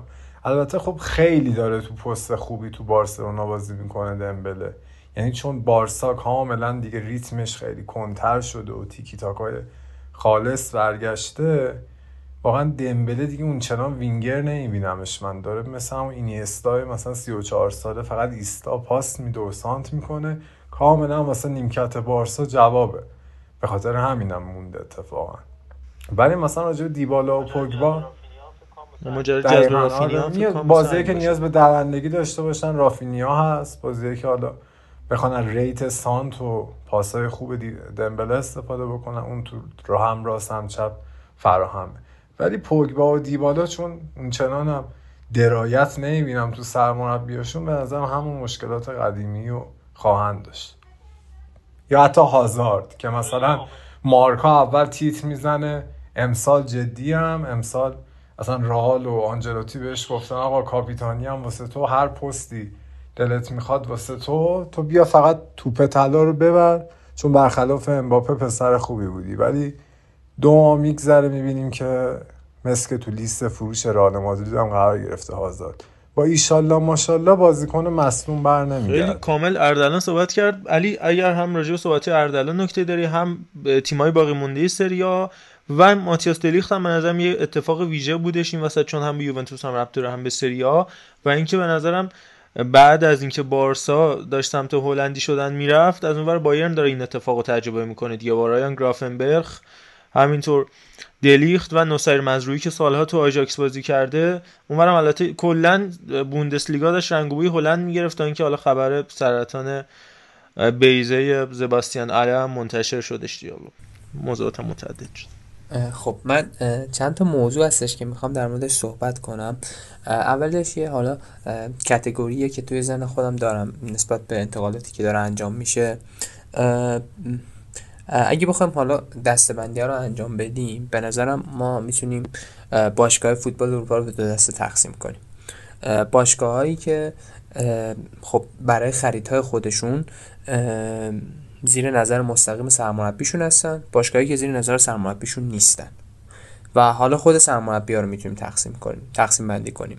خب این وسط سرمربی‌هایی داریم که کاملا خب در راستا و در جریان تزهای بروز فوتبال دنیا هستن، و یه دست هم سرمربی داریم که یه جورایی خب اسمشون به عنوان همیشه سرمربیای مطرح میشه که به عنوان یکی دو فصل توی یک تیم حضور دارن و یه نتیجه کوتاه مدتی میگیرن و بعدش میرن، و همین قضیه هم روی سیاست‌های نقل و انتقالاتیشون تاثیر بسزایی میذاره، و همین قضیه خب تیم‌های مختلفی رو از لحاظ سیاست‌های نقل و انتقالاتی برای ما به وجود میاره، و خب سیاست‌های هر تیم واسه ما مشخص میکنه. خب بعضی تیم‌ها هستن که کاملا زیر نظر مستقیم سرمربیشون هستن، بعضی تیم‌ها هستن که نه، کلا بیشتر به فلسفه باشگاه اهمیت میدن و خیلی سرمربی خب نظر مستقیم نداره روی خریدها، و به نظرم نمیتونه تقسیم بندی خوب باشه برای نقل و انتقالاتی که حالا وجود داره و جابجایی که جابجایی هایی که حالا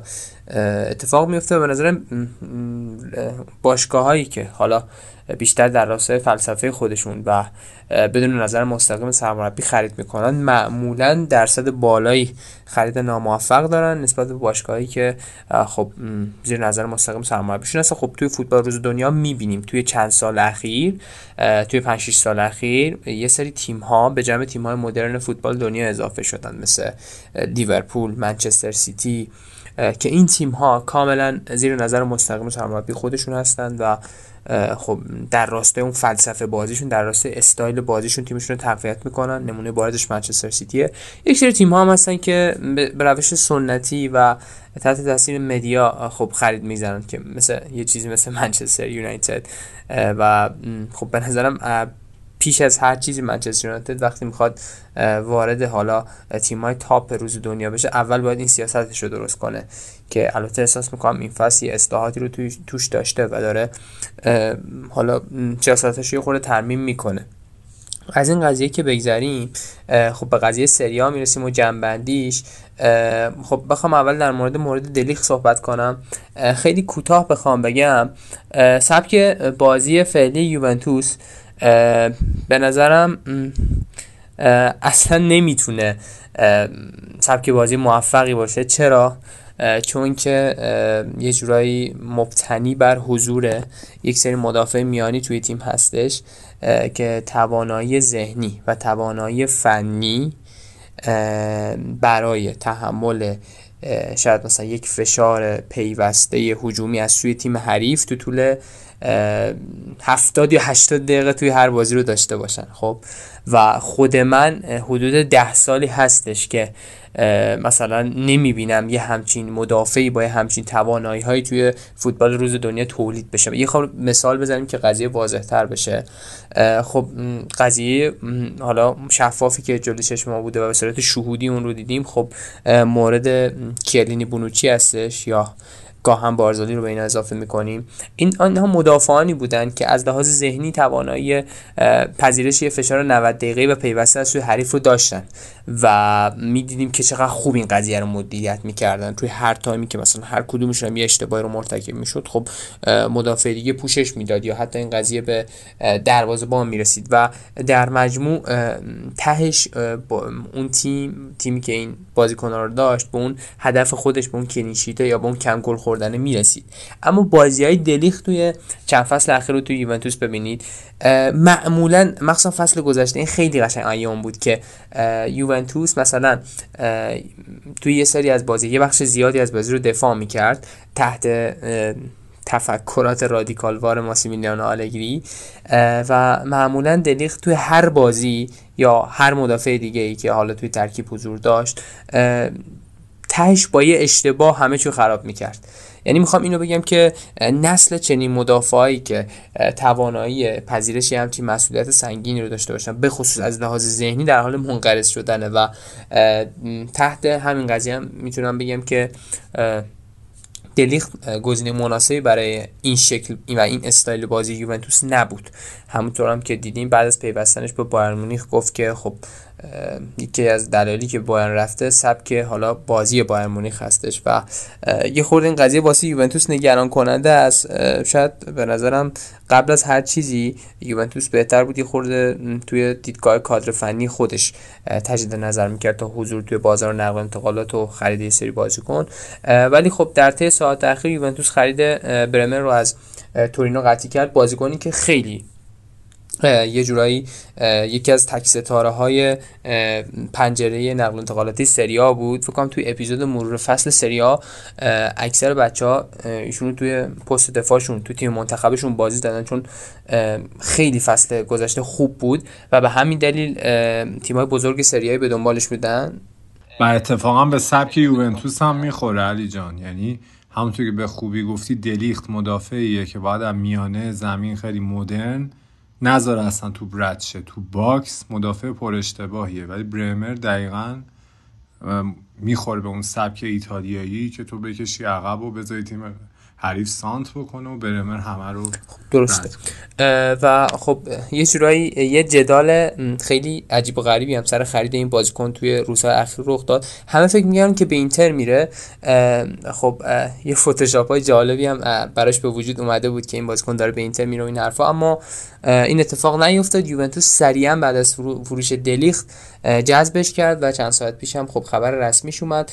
حالا همونطور که اردلان گفت به نظرم خرید خوبیه. من حالا این بازیکن رو مدافع مناسب تری واسه یوونتوس میدونم نسبت به دلیخت یا گزینه‌های قبلی که داشتیم، اما هنوز وضعیت خط دفاعی یوونتوس خور نگران کننده است چون به نظرم یه زوج خیلی خوب میخواد برنر و با روگانی و بونوچی که حالا خیلی مصدوم میشه و توی خیلی از بازی‌ها نیست و یه خورده آمار سوتیاش هم بالاست، به نظرم یوونتوس باز به مشکلاتی میخوره توی همین قضیه.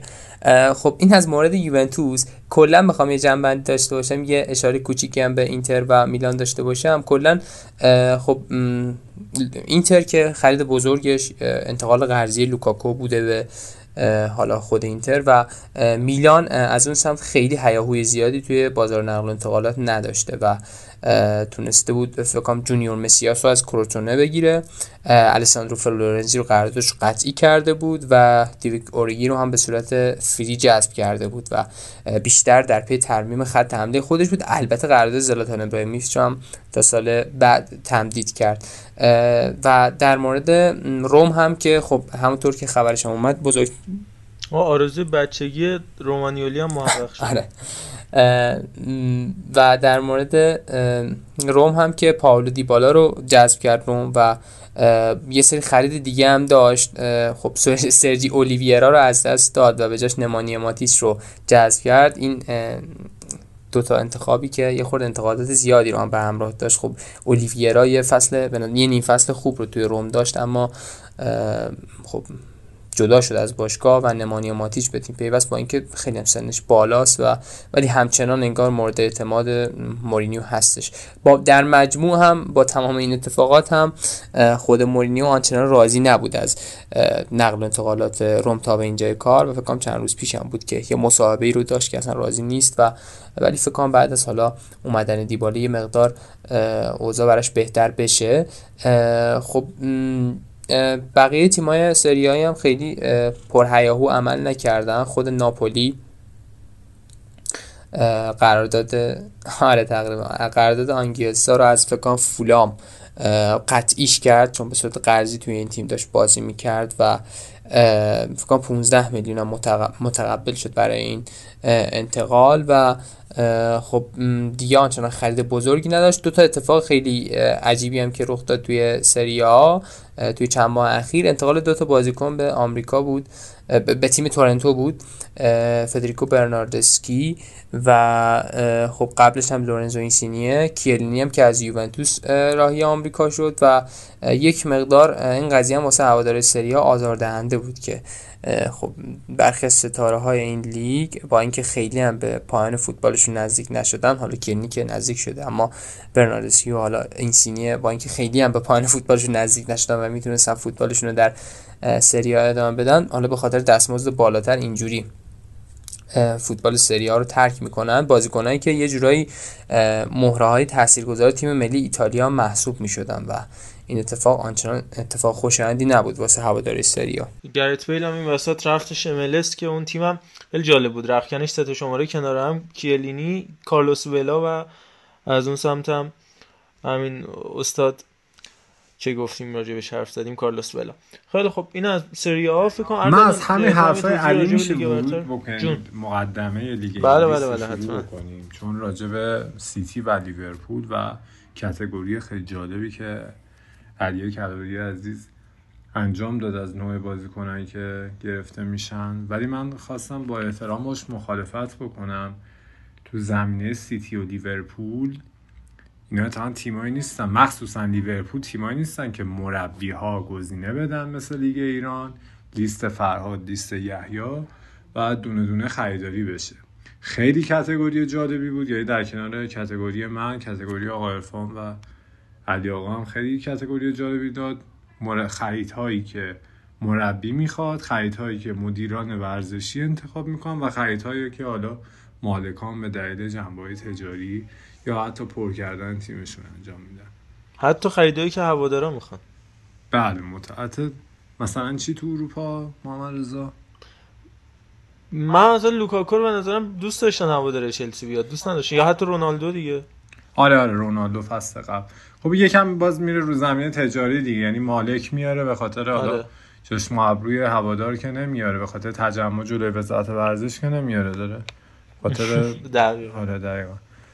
ولی خواستم بگم که اتفاقا یعنی بخوایم بریم رو لینگ انگلیس و بحث حالا تاپ فور فعلی چلسی و سیتی و لیورپول و تاتنهام و اینا رو مطرح بکنیم، بعده یه تیم‌هایی هستن مثل تاتنهام و متاسفانه چلسی این فصل دارن با لیست مربی میرن جلو و اتفاقا لیورپول با لیست کلوب نمیره جلو و اتفاقا خیلی هم موفقه، حداقل از جنبه بالانس بین قضیه مالی و قضیه نتیجه گرفتن فوتبالی.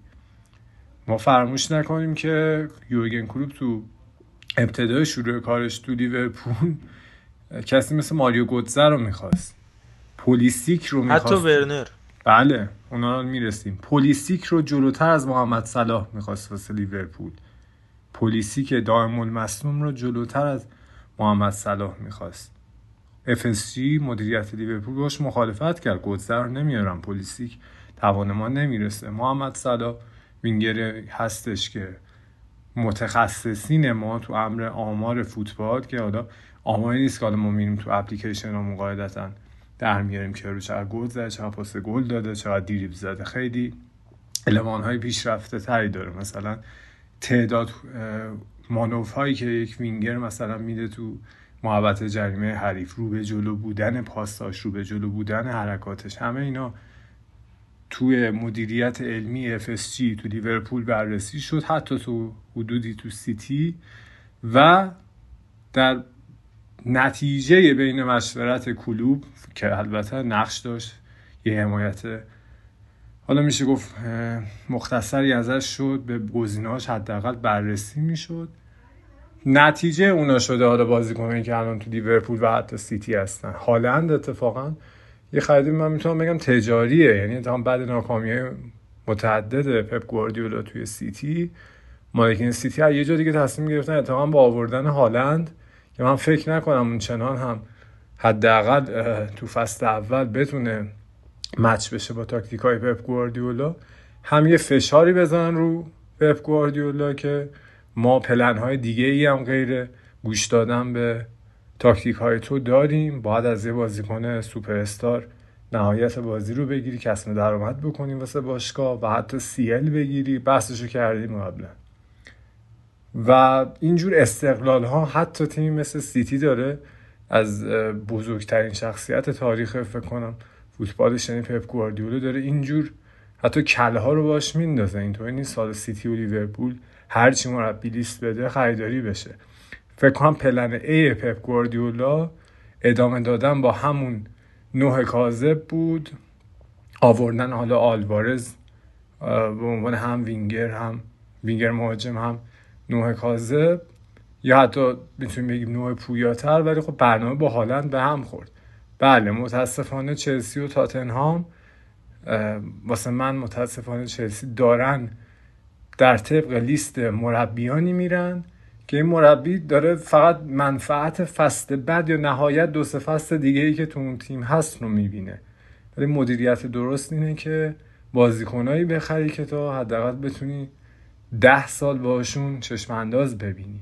هر مربی عوض شد حداقل هشتاد درصد شاکله تیم قابل استفاده باشن، نه مثلا مثل تیمایی که آنتونیو کونته یا خوزه مورینیو و حتی به نظر من توماس توخل بعد رفتنشون بر جای میذارن که اکثرشون قابل استفاده مثلا مربیای بعدی نیستن. اتفاقا اکثرشون هم جالبه مسئولیت خریدایی که کردن رو بر عهده نمیگیرن، یعنی الان محمد رضا گفت مورینیو همچنان ناراضیه با وجود این همه خرید، همین امروز دوباره آنتونیو کونته خیلی جالبه مصاحبه کرده و گفته این وینگ بک راست جدیدی که گرفتم اسمش از چمپیونشیپ گرفتن، گفته این گزینه من نیست ولی میتونه بازیکن خوبی باشه. یعنی تا بعضی بازیکن مربی‌ها مثل مثل مورینیو، کونته و توخل اصلا مربیایی نیستن تو بتونی پروژه‌ای بهشون ده سال اعتماد بکنی که اصلا بخوای واسه اونا خرید بکنی. خریدشون رو میکنی یه سگانه مثل مورینیو میزنن، یه دونه گریه رو شونه ماترازی تیم بعد و اون تیم میمونه با خریدهایی که فقط مربی قبلی میتونست ازشون نهایت استفاده رو بکنه. من فقط یه نکته رو این وسط اضافه کنم، حالا این دسته‌بندی که انجام دادم اون بخش حالا مربیایی که وجود داشتن که نظر نظر میدادن واسه نقل و انتقالات باشگاه، صرفاً منظورم این نبود که تمام خریدهای باشگاه خب زیر نظر سرمربی باشه، اما شما وقتی بیاید مجموعه بازه‌ای رو که پپ گواردیولا توی منچستر سیتی حضور داشته داشته تا الان رو بررسی کنید، می‌بینید که تعداد زیادی از خریدها با خواسته خود پپ گواردیولا بوده، مخصوصا خریدهایی که توی خط دفاعی حالا انجام گرفته شده. حالا شاید در این بین یکی دو تا مثال و نمونه هم باشه که با حالا نظر خود باشگاه و برخلاف میل پپ گواردیولا که قطعا اینجوری نبوده، یعنی به یه توافقی بین باشگاه و خود سرمربی بوده اتفاق میفته صورت گرفته باشه. اما وقتی ما این مجموعه بازار رو در نظر میگیریم، میبینیم که بسیاری از خریدها در راستای فلسفه و شکل بازی خود پپ گواردیولا بود، از برناردو سیلوا و کلی بازیکن هجومی دیگه گرفته تا بازیکن. آره ببین پپ گواردیولا رو ازت قبول میکنم، ولی فقط خواستم بگم پپ گواردیولا هم داره مح... محدود میشه حتی نقشش. اما تا اینجا یه سوریانویی هم البته هست که باش مشورت میشه، ولی خواستم بگم که مطمئن باش حداقل این فصل طبق پلن ای گواردیولا جلو نرفتم بعد ناکامیشون تو سیه. یه نکته هم من راجع به گواردیولا بگم، اینکه اون مثلثی که تو سیتی دارن سوریانو، تیکشی بگرستینو، خود گواردیولا، یه سه نفرین که معمولا تقریبا ده سال اینا دارن با هم کار میکنن، هفت سال این ور، چهار سال هم بارسلونا، یازده سال دارن با هم کار میکنن، یه جوری با هم هماهنگن. یعنی یه استثناء به نظرم این که حالا غیر از مالک باشگاه و اون هلدینگ سیتی، بقیه اون اعضا هم همه همون تیم آقای گواردیولا ان. یه جوری حالا امروز مسابقه که اسکوچیچ گفت من فقط کار فنی میکنم، مسئله مدیریتی و نمیدونم اینجور مسائل دیگه به من ربطی نداره، برعکسشه دیگه، همون کیروش داره، تیم دست گواردیولا این و اون تیمش، یعنی خود بیگرستینوف سوریانا هم از جنس همونن، اسپانیاییان، با هم تو بارسا بودن، الان هم که هفت سال اونجان. این به نظرم یه کیس متفاوتیه، مثلا برعکس مایکل ادواردز و یورگن کلوپ و دستیارش که مثلا هی عوض میشه، پپ لیندرز و این از جنس هم نیستن فکر میکنم، این فرق داره با بقیه. خب توی قضیه سیتی این قضیه رو میبینیم، ولی وقتی میایم مثلا بین چند تا تیم بزرگ فوتبال انگلیس یه خط کشی رو انجام میدیم و مثلا میایم یه تیمی مثل منچستر یونایتد رو با یه تیمی مثل منچستر سیتی یا لیورپول مقایسه میکنیم، باز هم به این قضیه میرسیم. خب منچستر سیتی و لیورپول یک شکل و استایل بازی برای خودشون انتخاب کردن و این شکل و استایل بازی هم در راستای فوتبال مدرنه و خریدهاشون هم حتی اگه اولویت‌های سرمربیشون نباشه اکثرا در این راستا اتفاق میفته. حالا شاید یکی دو تا استثنا هم وجود داشته باشه، اما مقابلش باشگاهی مثل منچستر یونایتد رو داریم که به دلیل اینکه هنوز به سرمربی نرسیده که مثلا در جایگاه سرمربی‌های سیتی و لیورپول باشه، یک سری خرید داره که به هیچ عنوان در به هیچ ربطی به هم ندارن، میدونید، یعنی یه شکل و استایل بازی خاصی رو با هم نمیسازن و اون کمیستری تیم شکل نمیگیره و همین قضیه هستش که تفاوتی همچین تیمایی رو با هم رقم میزنه. آخه علی جان من در کیس لیورپول کاملا میتونم باهات مخالفت بکنم چون خیلی خوب دنبالشون کردم. ببین اگر بنا بود که گزینه‌های کلوب گرفته بشه و نه یه لحظه چون اینجا احساس می‌کنم الان بعد ورنر و هاورتس و پولیسیک حداقل تو لیورپول بودن، احساس می‌کنم یه برداشت اشتباهی دو سال گذشت از موقعی که کلوب گفته آقا فیرمینو افت کرده دیگه به درد من نمیخوره، اصلا دیگه نوع کاذب نمیخوام، مثلا مهاجم بیاریم. بعد دو سال رفتن داروین نونز، تازه بعد اینکه این همه کلوب خودش رو ثابت کرد با همین اندک داشته‌ها تا فینال و تا آستانه چهارگانه رفت، براش هزینه کردن. مطمئن باش که اصلا قدرت مدیریت ورزشی تو لیورپول خیلی بیشتر از شخص کلوبه و همین اتفاقا درسته. تو رئال مادرید هم همینه، تو رئال مادرید تیم پرز، حالا پرز خودش خریدای چنانی و پرزرق و برق هم تو دستور کارش هست، ولی خریدهای مثلا تکنیکالشون، خریدهای فنیشون مثلا مثلا کروس، مودریچ که اصلا مودریچ هیت میشد اوایل وجودش تو رئال مادرید، آقا این کیه، این با چه کارنامه ای اومده، نه دریبل میزنه نه چهره زیبایی داره، این کیه آوردین.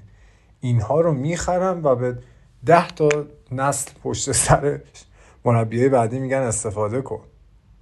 این نوع مدیریت به نظر من بهترین مدیریته. حالا تو لیورپول یکم با خصاصت بیشتری داره همراه میشه، تو رئال که عالی ترین نوع این نوع مدیریته داریم نتیجهشو میبینیم با سیلای پشت سر همی که تو تیمی که پرست ساخته رئال برده با هر مربی. خب قضیه رئال یه خورده این وسط شاید استثنا محسوب بشه، اما میگم حالا مجموع بحث روی این بود که خریدهایی که این دوتا باشگاه دارن، حالا درسته همونطور که میگی اونجوری که باید، شاید مثلا خریدهایی که لیورپول انجام میده با نظر مستقیم یورگن کلوپ قطعا نیست، اما این خریدها تا چه حد در راستای شکل و استایل بازی لیورپول بودن.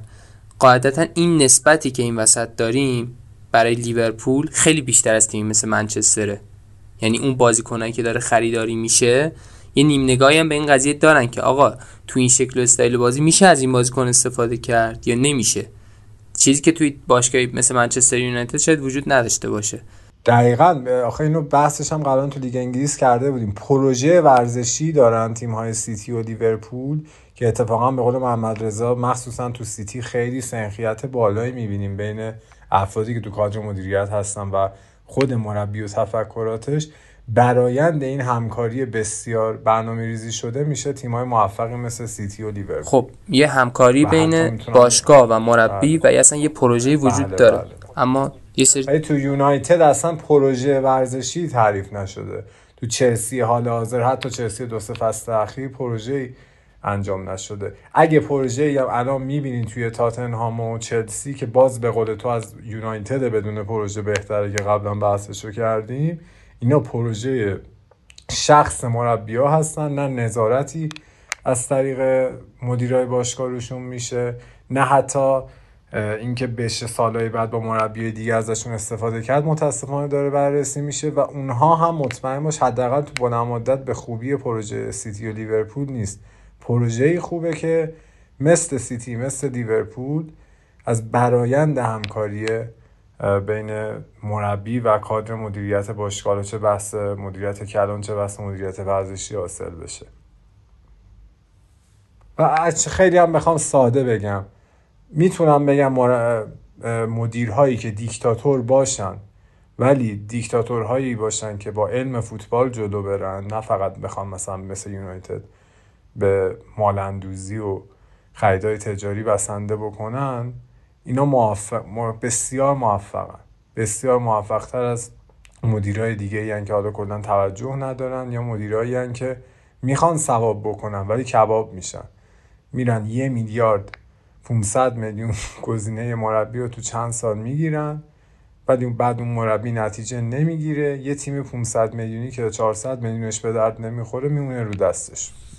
خب به نظرم اگه بخوایم این قضیه رو شفاف‌تر کنیم به این نقطه میرسیم که ما یه سری مربی یه سری مدیر داریم که مسیر خودشون رو مشخص کردن و یه سری مدیر هم داریم که اون وسط یه جوری معلق موندن. عملاً مدیرهایی که یا یه پروژه خیلی مستحکم و بلند مدت برای خودشون چیدن و یه دست دیگه هم مدیرهایی که هستن که خودشون شخصاً به صورت دیکتاتورانه حالا جدای از اون حضور سرمربی روی نیمکت خریداشون رو انجام میدن، عملاً این دو دسته از مدیرها مثل مثل بایرن آره مثل یه یه پروژه مثل سیتی، یه پروژه هم مثل خود حالا پرز یا بایرن، اینا عملاً موفق‌تر از مدیرایی هستن که هنوز با خودشون به جنبندی نرسیدن که دقیقاً این وظیفه خریدها و این وظیفه جلو رفتن با کیه. یه سرمربی رو میارن، دایره اختیارات محدودی بهش میدن و طبق لیست اون خرید میکنن، اما هنوز پروژه مشخص رو ندارن. یعنی شاید خود اون مدیران به دنبال یه موفقیت کوتاه مدتی هستن و به این نتیجه میرسیم که غالبا مدیرایی که تکلیفشون با خودشون مشخصه عملا خیلی موفق‌تر از مدیرایی هستن که معلق‌ترن. یعنی شما باید جزء یکی از این دو دسته باشی، یا خیلی پروژه مشخص و حالا هدفمندی رو داشته باشی، یا اگر هم نداری با توجه به سیاست‌های خودت یه سری خرید بزنی، یه سری مربی بیاری و از اونها هم حمایت کنی، چون بالا با توجه به تفکرات و سیاست‌های خودت بوده.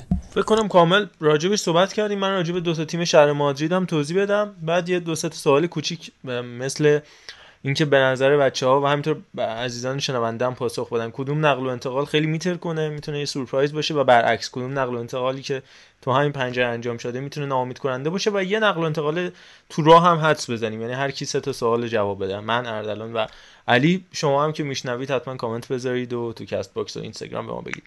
راجع به رئال شوامنی و مونیک خریدشون رودیگر رو صحبت کردیم توی اپیزود هپی اندینگ اپیزود چهل و چهار، باتر همین دیگه نکته‌ای نمونده، فقط انتقال یوویچ بود به فیورنتینا که اونا هم گفتیم، و گرت ویلی که خب مشخص بود، حتی راجع به اونم تو اپیزود آخر با سینا صحبت کردیم. حالا در طول راه اگر خرید دیگه انجام بدن حتما مفصل راجع به اونم صحبت می‌کنیم. میمونه اتلتیکو مادرید تو اسپانیا که توضیح دادم یه مشکل خیلی مهمی که خوردن این ماجرای حامی مالی لباسشون بود که کارشون با پلاس پانصد یا پلاس پانصد یا حالا کشور اسرائیل هم حامیش بود تموم شده و درگیر اون بودن که حالا این سیویتاس اومد و فعلا این قرارداد ده ساله باشون بس، سر اسم استادیومشون ممکنه همین شرکت حامی مالی تبلیغ روی پیراهنشون هم بشه، هنوز درگیرن، بخاطر همین خرید اصلیشون مونده.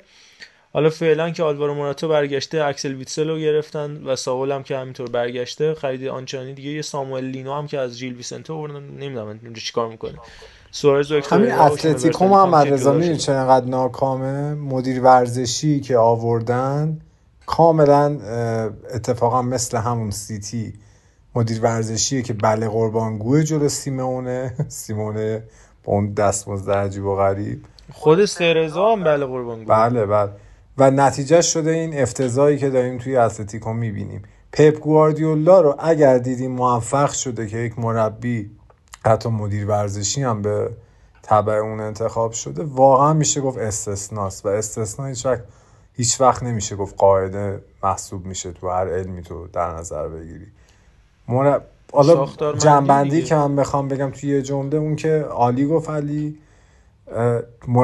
مدیرهایی که اصلا برنامه بلند مدت ندارن و اینا رو که وللش، به قول اون شعبندی که میگفت بارسلونا رو وللش، اونا رو که وللش، رئال مادرید رو میگفت وللش، آره رئال مادرید، ولی مدیرانی که قصد حالا موفقیت فوتبالی دارن، بین این مدیرها دیکتاتورها به نظر من به بهش میرون. مدیرایی که بخوام مهربون با مربی تا بکنن و بذارن کارشو بکنه، یا سوپر استارا بیان کارشون رو انجام بدن، اینجور مدیرا واقعا فقط پول دور ریختنه. هر چقدر مدیر اگه قصد علمی کار کردن و موفقیت داشته باشه دیکتاتورتر به نظر من بهتر. چیزی که چلسی به نظر من بعد رفتن آبرامویچ و اومدن تاتبولی حداقل تو این فصل داره تجربهش میکنه. خیلی کاملا گفتی. صحبت انتقال ادینسون کاوانی به ویارال هم هست تو بحث لالیگا، تا که فوسا کوبا هم رفتش سوسییداد قطعی، بدون حتی یک بازی برای رئال مادرید، یک بازی رسمی برای رئال مادرید، و اینم از استعدادهای تلف شده بودش. آها یه انتقال خیلی جالبم وارزداد هارویان بود، بازیکن کادیز که رفتش آنورتیسیس، این رفتش تراکتور. بعد سه چهار سال پیش گفتن که چون آذری‌ها یه مقدار اصلا تربیزی‌ها بدن با ارمنی‌ها، با چون بازیکن ارمنستانی بود و بدون حتی یک بازی این بنده خدا از تراکتور جدا شد و بعدن کارش کشید به کادیز. پارسال هم بازیکن فیکس کادیز بودش، حالا رفتش آنورتیسیس قبرس. بعد چی میشه فکر می‌کنم دیگه کامل صحبت کرده باشیم. گفتم هفته آینده راجع به بارسا صحبت می‌کنیم، بحث انتقالایی به ام ال اس و مخصوصا تورنتو رو تو طول هفته مینی اپیزود سهیل توضیح خواهد داد. یوروی بانوان رو هم که سینا منتشر خواهد کرد مینی اپیزوداش رو، فقط همون سه تا سوال کوچیک رو راجع بهش صحبت بکنیم. من خودم از خودم شروع میکنم که جواب این سوالا رو بدم. فکر میکنم که نقل و انتقالی که به صورت سورپرایز بوده باشه و بتونه خیلی خوب عمل بکنه، یکی گابریل ژسوسه به نظر من و یکی رایم استرلینگ. دو تا بازیکنی که از سیتی جدا شدن میتونن خیلی خوب تاثیرگذار باشن. نقل و انتقال ناامید کننده رو اگر بخوام بگم، فکر میکنم نونیز انتقال مناسبی برای لیورپول نباشه، نمیدونم حسمه، و یولیان آلوارز، هر دوتاش به نظرم انتقالای خوبی نباشن. نمیدونم چرا همه اینا هم که گفتم توی لیگ برتر بود. آها ایوان پریشیچ هم فکر میکنم یه نقل و انتقال خیلی خوب باشه. یکم بخوام حدس بزنم، نگو این حرفا محمد رضا، در مورد پریشیچ قراره دیگه چهار سه سه بشه، یعنی ویا اتو رونالدینیو اینا بودن، اینا قرار بشن هالند آلوارز.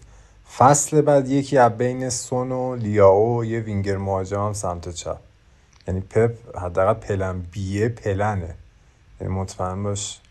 امیدوارم اینجوری بشه، من من امیدوارم اینجوری بشه. فکر میکنم سون خیلی بیاد به سیتی، الان دیگه تقریبا داره وارد سی سالگی میشه، وقتشه که دیگه جدا شه. به نظرم اگه سال آینده سان جدا نشه دیگه تمومه، باید دیگه روند رو پایینش هست کنی. یه نقل و انتقالم بخوام حدس بزنم، خ... نمیدونم همینجوری میگم، فقط میخوام جذابش کنم، میگم شاید رونالدو به اتلتیکو یک درصد، خیلی بعیده ها، ولی خب حالا یه گفتم یه حدس جذاب بزنم. اردلان تو این سه تا سوالش رو جواب میدی و بعدم بریم پیش علی. حالا این همه از سیستم که به مربی اسپدی بخره، یعنی مربی اسپده بخری گفتم بده، ولی اسپنس فکر میکنم خیلی خرید خوبی میشه، یعنی یه ریس جیمزیه به نظر من با قیمت خیلی کمتر، هم فیزیک داره هم میتونه یک به یک برداره، و خود بیسوما هم به نظر من اگر اون مصدومیت اذیتش نکنه یه عملکردی شبیه عملکرد کانته میتونه داشته باشه از شوامنی، حتی خیلی بهتر. و بخش دوم خرید ناموفق گفتی؟ بله آره.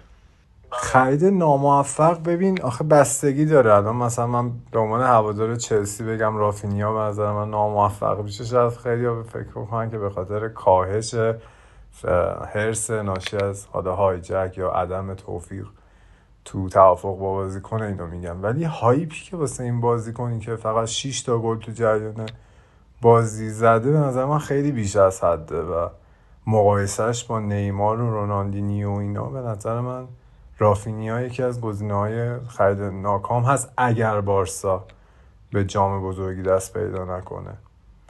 ولی خب لوا اتفاقا خیلی خرید خوبیه. یه خرید ناکام دیگه که دوست دارم بهش اشاره بکنم باز توی تاتنهام، ریچاردسون به نظر من اگر باعث بشه که تاتنهام تو خیلی از بازی‌ها اون سه چهار سه موفقش رو فراموش بکنه و بره سمت سه پنج دو که سیستم ضعیف‌تریه تو لیگ انگلیس، چون تو لیگ انگلیس خیلی مهمه که عرض داشته باشی، اونم میتونه یک خرید ناموفق باشه. ولی اگر سمت راست باشه و فقط در جهت تقویت اون سه چهار سه باشه فوق‌العاده خرید خوبی محسوب میشه. خرید آره همم هم قا... سورپرایز و همه منتظر می‌بینیم رونالدویی که هنوز به نظر میرسه آماده است کجا میره دیگه. اگر بایر مونیخ بره واسه من خیلی انتقال هیجان انگیزی میشه، چون به نظر من میتونه. ای کاش تو پایانم این همه مدیر ورزشی‌ها و مربی‌ها و تاکتیک‌های نقل و انتقالاتی رو بررسی کردیم به کاتگوری مدیرهای خائن هم میرسیدیم. به نظر من لئوناردو واقعاً، چون خیلی بدبینم به کارهای پشت برده تیمای اسپانیایی، یک نفوذی به نظر من فقط میتونه انقدر ضرر بزنه باشگاه بارسلونا. دمبله که الان حالا میگن یا با کاهش حقوق تمدید کرده یا حداقل با یه حقوق معقول دوازده میلیونی حالا خالصا خالصشو نمیدونم تمدید کرده، لئوناردو میخواست با همون خواستهاش که نزدیک پنجاه میلیون در سال بوده بیارتش پاریس. پوگبا رو می‌خواست دوباره با سی چهل میلیون تموم شده بود پوگبا جای بله بله جای این خریدهای معقوله. اول داشت از امباپه هم میگذشت، اصلا میگفت امباپه رو ول کنیم به جاش پوگبا میاریم، به جاش دمبله میاریم، یک استعداد فرانسوی دیگه میاریم. و این همه ضررهای دیگه‌ای که می‌بینیم تو طول این دوران زده این بشر به پاریس، به نظر من هر هر چقدر میخوان ترول بکنن که لئوناردو رفته و امباپه شده رئیس باشگاه، دمش گرم. یک خائن رو به نظر من از باشگاه شناسایی کردم و انداختم بیرون و من حتی یه سری چیزهای خیلی بدی هم فکر میکنم. مگه میشه دمبله‌ای که انقدر مونده رو دست و تو بخوای بهش پنجاه میلیون باش ببندی و حتی عکس تماست هم بیفته رو گوشی ایجنت یا رو رای سیسوکو؟ این دسته م... کلن هم این, این پروسه برای من عجیبه. با یه نیم فصل خوب بودن چهار و نیم فصل ضعیف بودن هم رو همه یاد میبرن. این خیلی عجیبه. من واقعا من دوست دارم یه روزی راجع به مثلا خیانت‌های آقای لئوناردو صحبت بشه. و حالا ایتالیایی هایی که معروفن که دبل ایجنت هم، مثلا آنتونیو کونته امرسونو میاره توی چلسی، تو کنفرانس مطبوعاتی هم میگه اصلا من تا حالا نمیشناسمش، بازیشون ندیدم، مثلا هر آره بله امرسون پالیمی مثل حرفایی که راجع به اسپنس میزنه اصلا گزینه من نیست، من نمیشناسمش. بعد تو خبرها میادش که اتفاقا یه پورسانتی هم مثل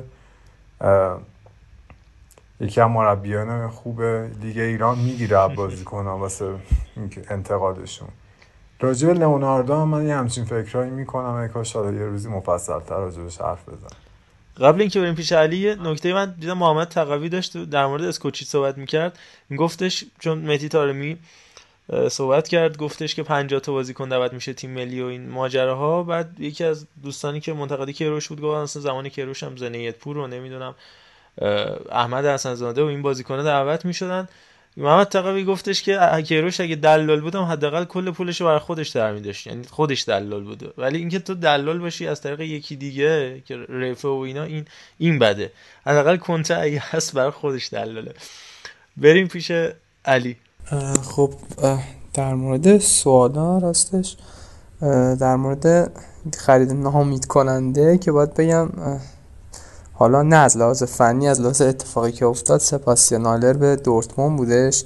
من خودم فکر می‌کردم خیلی جواب بده، حیف شد، چون معمولا فضای دورتموند اینجوریه، معمولا مهاجمای نوک خوب جا میافتن. مثلا از چند فصل ببینیم پاکو آلکاسر رو، کلی مهاجم که مثلا خیلی اسم بزرگی نبودن اما توی دورتموند خوب کار کردن. حالا ولی متاسفانه حالا اینجوری شد. در مورد حالا خریدهای خوب هم و حالا خریدهایی که میتونن سورپرایز کننده باشه حالا عملکردشون توی فصل آینده هم فکر کنم من حالا خودم در این لحظه رایان گراونبرخ بایرن مونیخ توی ذهنمه و کلا بایرن مونیخ خریدهای خوبی داشت، حالا چه از سادیو مانی گرفته تا ماتیاس لیخت. اگه مثلا جدایی رابرت لواندوفسکی رو فاکتور بگیریم خیلی به نظرم پنجره نقل و انتقالاتی خوبی رو داشت. و در مورد پیشبینی نقل و انتقالات هم به نظرم انتقال نیکولا زانیولو به یوونتوس هستش. یه نکته تو پرانتز بگم، آرین روبن هم تو بیست سالگی همین ماجرای سرطان بیضه براش پیش اومد وقتی تو خرانخم بود و داشتش میرفتش به چلسی و ماجراش پیش اومد وقتی درمان شد. خیلی برای من جالب بودش، یعنی جالب که خب ناراحت کننده ولی نمیدونستم، این هفته فهمیدم. و یه اتفاقم تو فوتبال آلمان، چون سباستیان آلر رو گفتی، مارتین اینترگر بود که از فوتبال خداحافظی کرد و تو انگلیسش هم جک ویلشر که راجع به این دوتا کیس و افرادی شبیه نبنسووتیچ هم مثلا این اتفاق براش افتاد، رفتش تو کارهای خیر و بنیاد خیریه. این سه چهار نفر افرادی شبیه اینو هفته‌های آینده مخصوصا در طول سال صحبت میکنیم که چی میشه این اتفاق میفته. ویلشر هم فکر کنم شد مربی زیر هجده سالهای آرسنال. خیلی خب فکر کنم کامل صحبت کردیم دیگه، نکته‌ای نباشه. تقریبا دو ساعت در کنار شما بودیم. حالا هفته بعد که بحث بارسلونا و همینطور حالا فوتبال ایران رو هم راجع بهش مفصل در طول هفته و هفته بعد صحبت خواهیم کرد دیگه. خیلی ممنون که ما همراه بودید. ادساین توتال فودکست رو فراموش نکنید و برای ما تو کست باکس کامنت بذارید، دونه دونه شو میخونیم و همونجا هم جواب میدیم. شاید یک دو هفته بعد بشینیم مثلا یه اپیزود فقط کامنت بخونیم و یه حالت تعاملی رخ بده با شما، چون کامنت وقتی خونده نمیشه تو اپیزود کمتر میشه، وقتی خونده میشه شاید بهترم باشه یه اپیزود شاید بذاریم فقط کامنت بخونیم و یه تعاملی شکل بگیره. خیلی ممنون و توییتر، اینستاگرام، تلگرام و اینا رو فراموش نکنید. آهنگ دویست و نه رو گوش بدید در پایان اپیزود و خدا نگهدار. دم همه بچه‌هایی که تا الان با ما همراه بودن، چه شنونده‌هاش، علی آقا و عرفان عزیز گرم. امیدواریم که یه سری نقل و انتقالات جذاب مثل فصل قبل رقم بخوره، منتها خیلی با کارکرد بالاتر و ما هی بشیم راجع به تاثیراتش صحبت بکنیم. تا الان به نظر من به جذابیت فصل قبل نبوده اتفاقا، با اینکه تیم هایی مثل بایرن و اینا برگشتن. امیدوارم خیلی مواظب خودتون باشید و در کنار فوتبال هم حواستون به قشنگی های دیگه زندگیتون باشه. خب خیلی ممنون که تا اینجا ما گوش دادید و امیدوارم حالا مفید واقع بشه این صحبت ها. حالا فعلا از نقل و انتقالات لذت ببرید تا فوتبال شروع بشه دیگه. تو که میشناسی درد تو شعرامو، تو که میفهمی معنی ایهامو، تو که با رنج کشیدی بدن زخمیمو، تو که دیدی شب برف رو موهامو، بدنم مهلکه شیعه شلاق شد. من اگه خسته شبیه تن ایران بودم، من اگه لحظه پایانی انسان بودم، خاطرات تو منو زنده نگه داشت هنوز، وسط بی تو ترین نقطه زندان بودم که به یاد تن گرم تو تنم داغ شد. با لبات فاتحه هر غمی و میخونم، من به آرامش وحشی چشات مدیونم، یه پناهنده یه ترسیده یه تنام، اما پشت مرز تن تو تا به ابد میمونم. منو از این غم جاودان آزاد کن. تو که باشی پیش من خنده به دردا میزنم، حتی اون لحظه که از شکنجه ها جو میکنم، تو دلیل سبز ریشمی، تو خاک این کویر، چرا خمش قامتم زرد بشه روح و تنم، که جواب موندنم ار سر ساق شد. اگه فردایی باشه من با تو میسازم، برد من وقتیه که به تو میوازم، توی این روزای شوم شده کل آرزوم، روز آزادی بیاد حبس بشم تو بغلت، بین دستات برسم به اوج پروازم، با لبات فاتحه ارقمی و میخونم، من به آرامش وحشی چشات مدیونم، یه پناهنده یه ترسیده یه تنام، اما پشت مرز تن تو تا به ابد میمونم، منو از این غم جاودان آزاد کن، با لبات فاتحه ارقمی و میخونم، من به آرامش وحشی چشات مدیونم، یه پناهنده یه ترسیده یه تنام، اما پشت مرز تن تو تا به ابد میمونم، منو از این غم جاودان آزاد کن، با لبات فاتحه ارقمی و میخونم، من به آرامش وحشی چشات مدیونم، یه پناهنده یه ترسیده یه تنام، اما پشت مرز تن تو تا به ابد میمونم.